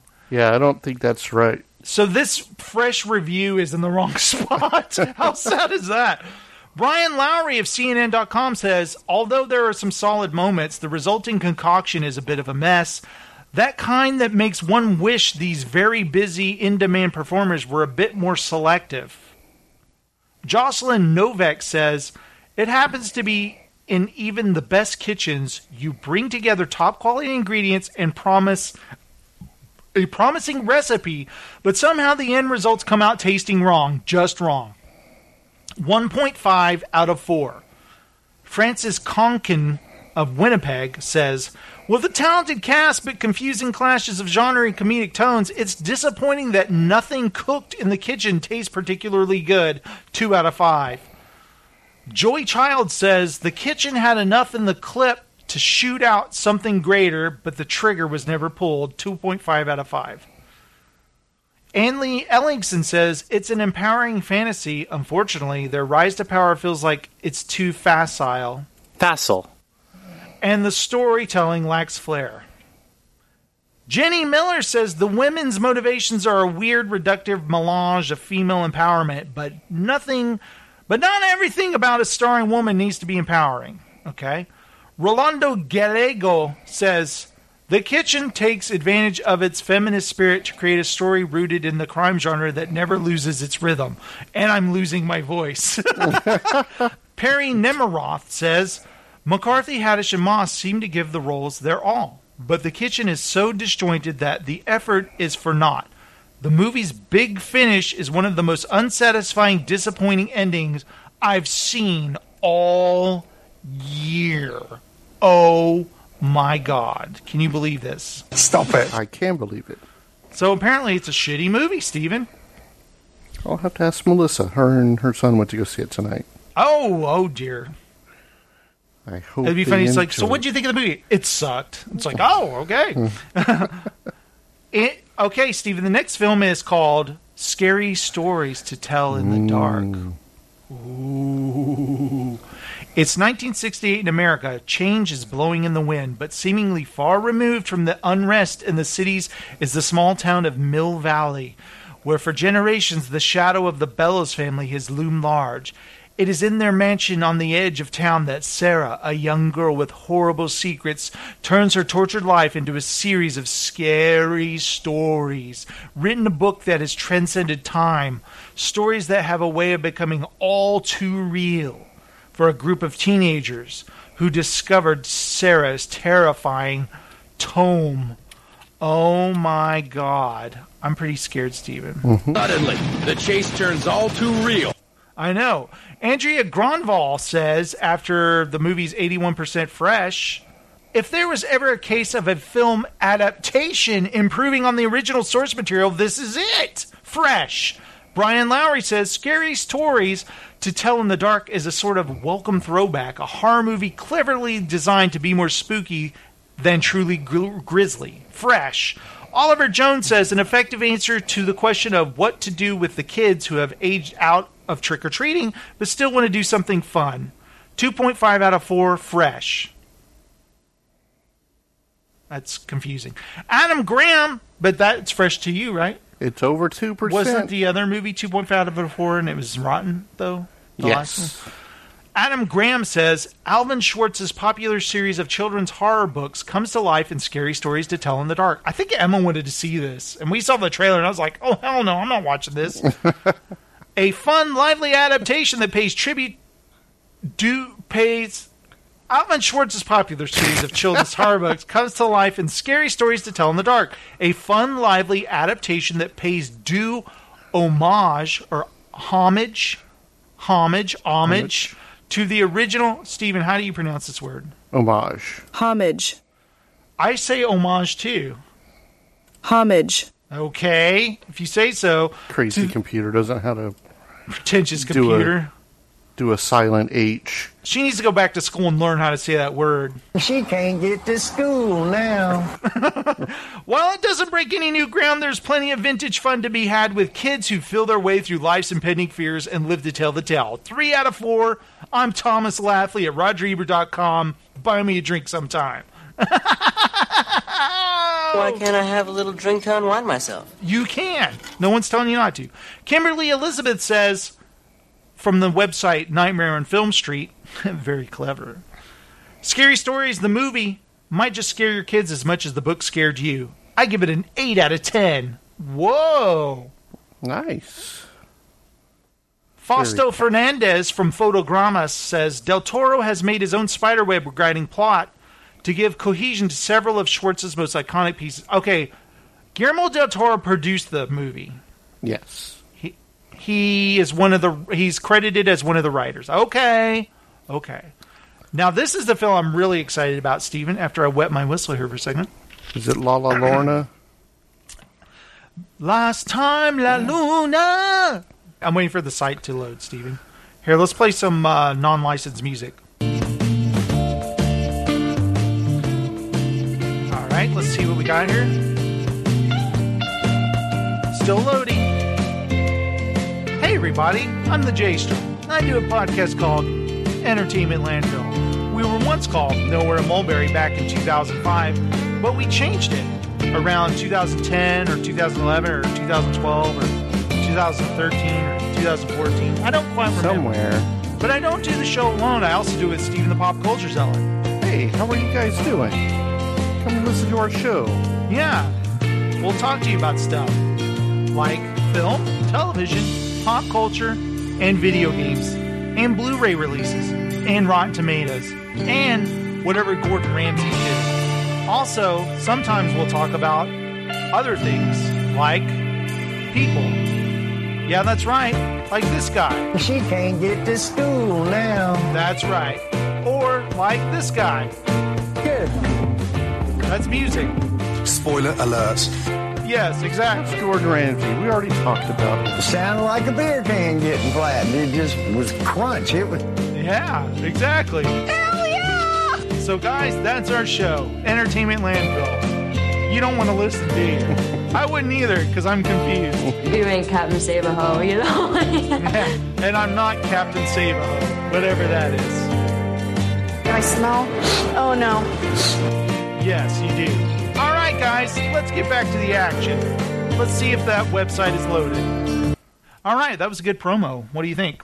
Cut it. Dora and the Lost City of Gold, 82% fresh. You know what's funny is when Emma was young, we sat through many episodes of Dora the Explorer. Okay. My wife and I. And so when this trailer came out, we were like, let's go see this. This will be fun. Heather's on board. I'm on board. Emma's like, no. She's grown out of it. Too bad. Having spent most of her life exploring the jungle with her parents, nothing could prepare Dora for her most dangerous adventure ever. High school. Oh, Steven, she's got to get to high school. She can't get to school now. Always the explorer, Dora quickly finds herself leading Boots, her best friend, which also happens to be a monkey, Diego, a mysterious jungle inhabitant, and a ragtag group of teens on a live action adventure to save her parents, played by Ava Longoria and Michael Pena, and solve impossible mysteries behind a lost city of gold. Now, this could be really cheesy and stuff, right? But it's 82% fresh. Um, Kate Erbland of IndieWire says, if only every big screen adaptation of a beloved existing property could feel this funny and fresh, there'd be less to fear about an industry besieged by recycled material that never take risks. I give it a B plus. This is a tour de force in filmmaking. Oh wow. Adam Graham of Detroit News says a straightforward approach to a Dora movie would have played to a limited audience. This Dora is out to win over a much bigger audience, and what Dora sets her mind to, she achieves. I give it a B plus also, just like Kate. Oh wow, he must You know read her. Kate's review. Yeah. Randy Cordova of Arizona Republic says even if you've never watched a whole episode of Dora the Explorer, you'd have to be a Grinch not to be slightly charmed by this whole thing, like I am, a 97 year old man. Oh, creepy. Ah. Kristen. Kristen Page Kirby of Washington Post Why did that make me laugh? Sure. 97 year old man watching Dora. It's, it's creepy. Stop it. I'm trying. I'm trying. I think I'm delirious. Kristen Page Kirby says, sure, there may be a nugget or two of gold in Lost City, but it mostly stays lost. In this convoluted drag of a script, Dora should have picked a path and stayed on it. Instead, it's a movie that is muy aburrido equals boring. Go see Once Upon a Time in Hollywood instead with all of your kids. That doesn't make any sense. You can't take kids to go see Once Upon a Time in Hollywood. Helen O'Hara of Time Out says, Time Out, it's charming, and its gang of weirdos deliver an old fashioned Goonie style adventure. Though the find the archaeological site plot is overly familiar, I still give it a 3 out of 5. That means it's fresh. Bye. Okay, bye. Christy Lemire of uh, RogerEbert.com says Dora in the Lost City of Gold managed to ride manages to ride a fine line between a being true. Hey, Stephen, Dora in the Lost City of Gold manages to write a fine line between being true to the characters and conventions of the series and affectionately skewering them. Three out of four. The funniest thing about Dora is it's like interactive. It's Yeah. not like a video game, but she goes, Do you see the cactus? And you're like, Yes. yes clink or whatever. So in the trailer, she's like, "Hola, do you see so and so?" And her parents are like, "Who is she talking to?" And he's like, "I don't know." and it's kind of funny, you know. They do a little play on it, yes. Yeah. Jeff Mitchell of the Phoenix Film Festival says Isabella Moner earns a sizable pile of silver. Three out of four. I guess she plays Dora. Okay. Hope Madden says, so remember, high school is a horrible nightmare. Be yourself and no swiping. I give it a three. A three of what? We got to know what it's out of, or it doesn't make any sense. You Three of three. She broke the system, Steven. Kiko Martinez says, Dora's pretty hot. Oh my God. Perv, said 97 year old Kiko Martinez. Dirty old man. Jesus. We're going to butcher you. How about that? Oh my God. Oh, Jesus. no. I'm pretty scared now. Don't butcher me. All right, Stephen, let's read one more review. What do you say? Let's see what Sean Chandler of Sean Chandler Talks About has to say. Okay, Big Sean fa- Chandler. I'm a big fan of his. yeah. Hey, you wow us. The film frequently goes for a low hanging fruit to entertain the audience, but it is a passable family adventure. I give it a B minus. You know, it's uncanny. You sound just like him. The guy's like, dude, I'm from Albuquerque. Why is he doing my voice like that? Felix Vasquez Jr. of Cinema Craze says, garners a contagious sense of optimism and adventure. I give it a fresh tomato. Okay, let's read a bad review. Let's. Uh, oh, Peter Sobczynski. Remember this guy? Yes. There have been far worse family oriented movies in recent months than this one, but unless you are under the age of nine, which I'm not, I'm 48 years old, there's no burning reason to uncover this particular relic. Why did my job make me review this? I hate this. I wish I would have gone into accounting. Oh my god. So he's a paid film reviewer, but he'd rather be an accountant. He sucks. He does suck. well, guys, that's DVDs this week. Thank you guys so much for tuning this in. Oh, wait, wait. Well, guys, that's Rotten Tomatoes this week. hey, uh, Steven, do me a favor. Go stand over there. Okay. Okay, I'll meet you there in two See you in a minute. Steven, um, I think I broke the show. What would you rate this show? I hate to say it, it was kind of cool. I'm gonna rate it a You know, three. I mean, what? A three out of what? Just three. Three. you figure the rest out. Hey, Steven, go stand by that 97 year old man. Be right back. Why can't I have No, a little he's a drink to unwind perv. myself? Thank you. Good night. Here all week, try the veal. And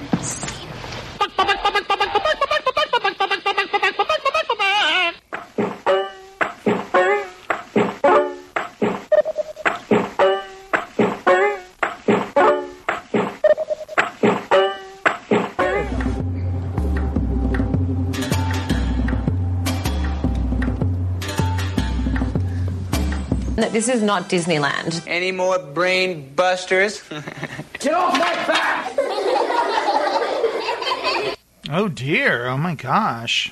I'm never coming back to school! Never! I think I said that pretty much every day after uh, the day of school ended. I would say that running home. hey, it's not funny. Hey, everybody, that was the show, Entertainment Landfill episode 310. And I want to remind you guys, I'm reading The Witcher book series. I'm not reading a book called The Witcher. It's the introduction of the Witcher character called The Last Wish. I have about 20 pages left, Stephen. Uh, Ross just told me he finished it. And I am According to page count, I have got about 300 left.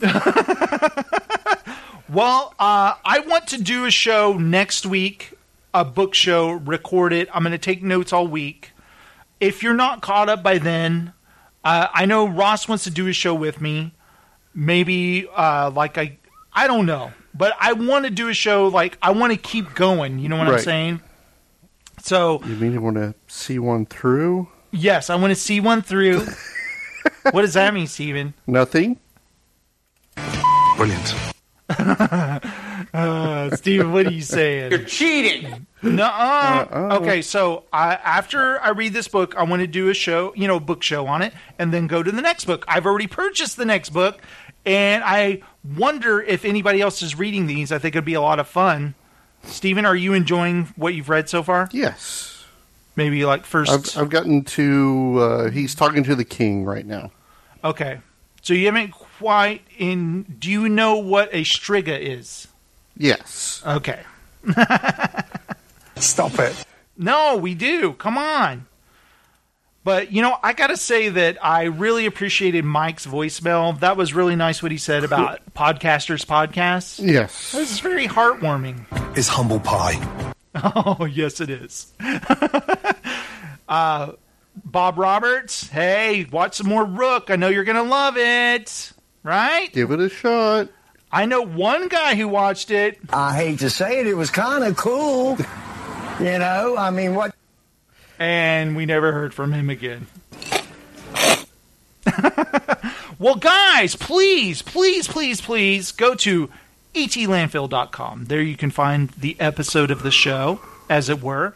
And also, I don't know if anyone has noticed this, but for years, I've been doing these intros to the shows. Mm-hmm. And sometimes I'll go back and listen to an old show and I go, what is that the theme to? What is this music from? I remember one time Jessica, she asked you and you asked me what what this piece of music was, right? Right. And so I went back and listened. I go, oh, that's from Fringe or whatever. But I've started listing the intro credits at the bottom of the post of the episode. So I wish I would have done that all this time, but I've done it for the past three episodes of the show. But I'm going to do it from now on. Now I know what you're asking. Hey, you're going to go back and do that to the old shows? No, that would take forever. but I am going to do it from now on. Isn't that nice of me? If somebody else wants to do it, yeah, if somebody else wants to do it. I'm sure there's stuff I'll listen to and I'll go, I have no idea what this is. Yeah. Some things I listen to and I'm like, oh, I remember this, but most of the time I'm like, I have no idea. you do that to me all the time. You're like, remember that? No. Will there be like uh, some new show we're watching? Uh huh. Like in uh, 2012 that got canceled after one season. The theme music might have been cool, and I put the theme music on Yeah. the show. Don't remember what it was or what it was called. But guys, if you want to uh, join our okay, guys at etlandfill.com, you can find links to all of our old shows if you click on the show archive. Also, you can find links to our Facebook fan club and follow us on Twitter, stuff like that. Uh, if you go to our Facebook fan club, you'll see funny posts and stuff. Steven, isn't it funny? Almost never for me. I know. That crazy Steven. now here's some pod safe music. Can't get sued. Okay, anyway, back to the show. Um, Did you see this video here? rec- Uh, they, I guess it just got released this week with uh, Ian Shaw, Robert Shaw's son, doing Robert Shaw from Jaws. no. You'll have to look it up and see. Okay. They said it's Cool. it's dead on. Nice. And since I'm such a Jaws fan, it's you know it's Shark Week, so Yeah. I'm sure it's something. I hate to say it, it was kind of cool. Yeah. You know, I mean, what? Oh, did he do it for that Shark Week on the channel? I don't know. It was just like a clip. Oh, okay. Steven, Yes. what do I do now on this part of the show? I don't know. Is, is it time to end it? I'm so tired. Guys, thank you so much for listening. This was a lot of fun. The, a lot of the fun, funnest shows come from just being kind of exhausted and tired, and just being kind of giddy, and it makes you want to hear funny raps and stuff. Monday through Fridays is when they rule the Why does late it night. start in the On the scene channel? of your TV screen, they keep it tight. 9 p.m. is when you catch the Montel show. 10 What if we p.m. the is when Stephen Marvin and Jason gives you show? So turn it on. Tune in to Talk Show Heaven. KDFI, Channel 27. Montel and Murray, they the baddest compilation. Keep your ears and eyes locked to this TV station. The Montel. And Steven Maury show. It's the, The Montel Jason and Maury Steven show. What? It's the Montel and Maury show. It's the Montel and Maury show. That would be awesome. Brilliant. Yeah, we need to get Adam on that. What are you saying? Adam Right. from the Bay Area? Good stuff. Okay, sure. Well, guys, thank you so much for listening. Go read some Witcher. Go see some movies. Go see Dora. Right? Yeah. Go see Dora. So, what are you guys waiting for? Steve, are you going to keep reading it? Yes. So here's I, I don't you never heard the po- I did a little short seven minute podcast talking about my proposal for the Witcher Right. Okay. series and what it was.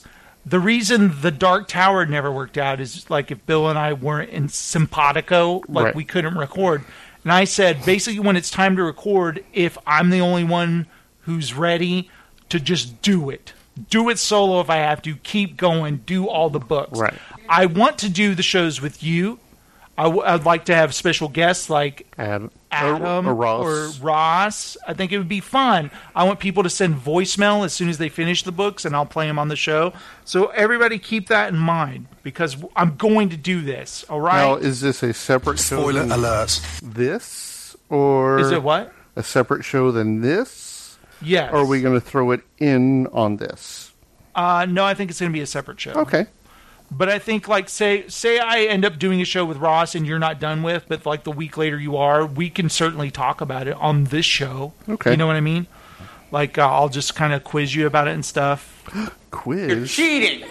And hopefully you're not cheating, Steven. No, never. Well, guys, thank you so much for listening to the show. I gotta go rest my vocal cords. You know. uh, I don't know about you, Steven, but Why can't I have a little drink to unwind myself? That's right. I need to I need unwind one myself. of those. Now, Steven, do you want to do the show for one more hour? My answer is no. All right, Stephen. I don't think you'd be able to talk tomorrow. I don't think so either. All right, guys, that's the show. What are you waiting for? G- Do stuff and bye. Bye, Steven. Bye. What you need to do is just go to sleep and reset.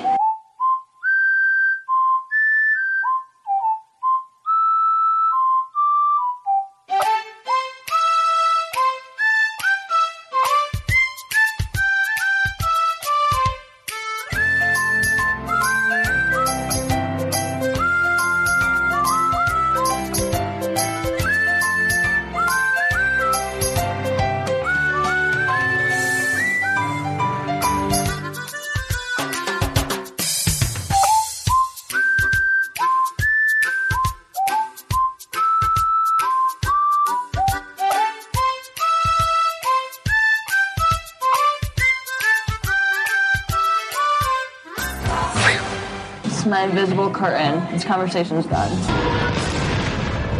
Now this is podcasting. Well, this is weird. Okay, sure. Look, I made a mistake, all right? This little prick. Um, And I hate all of you. What in the fresh turkey hell we're dealing with here? see you later. Go away. I smell. Oh no. Spoiler alert. Hell yeah! Good.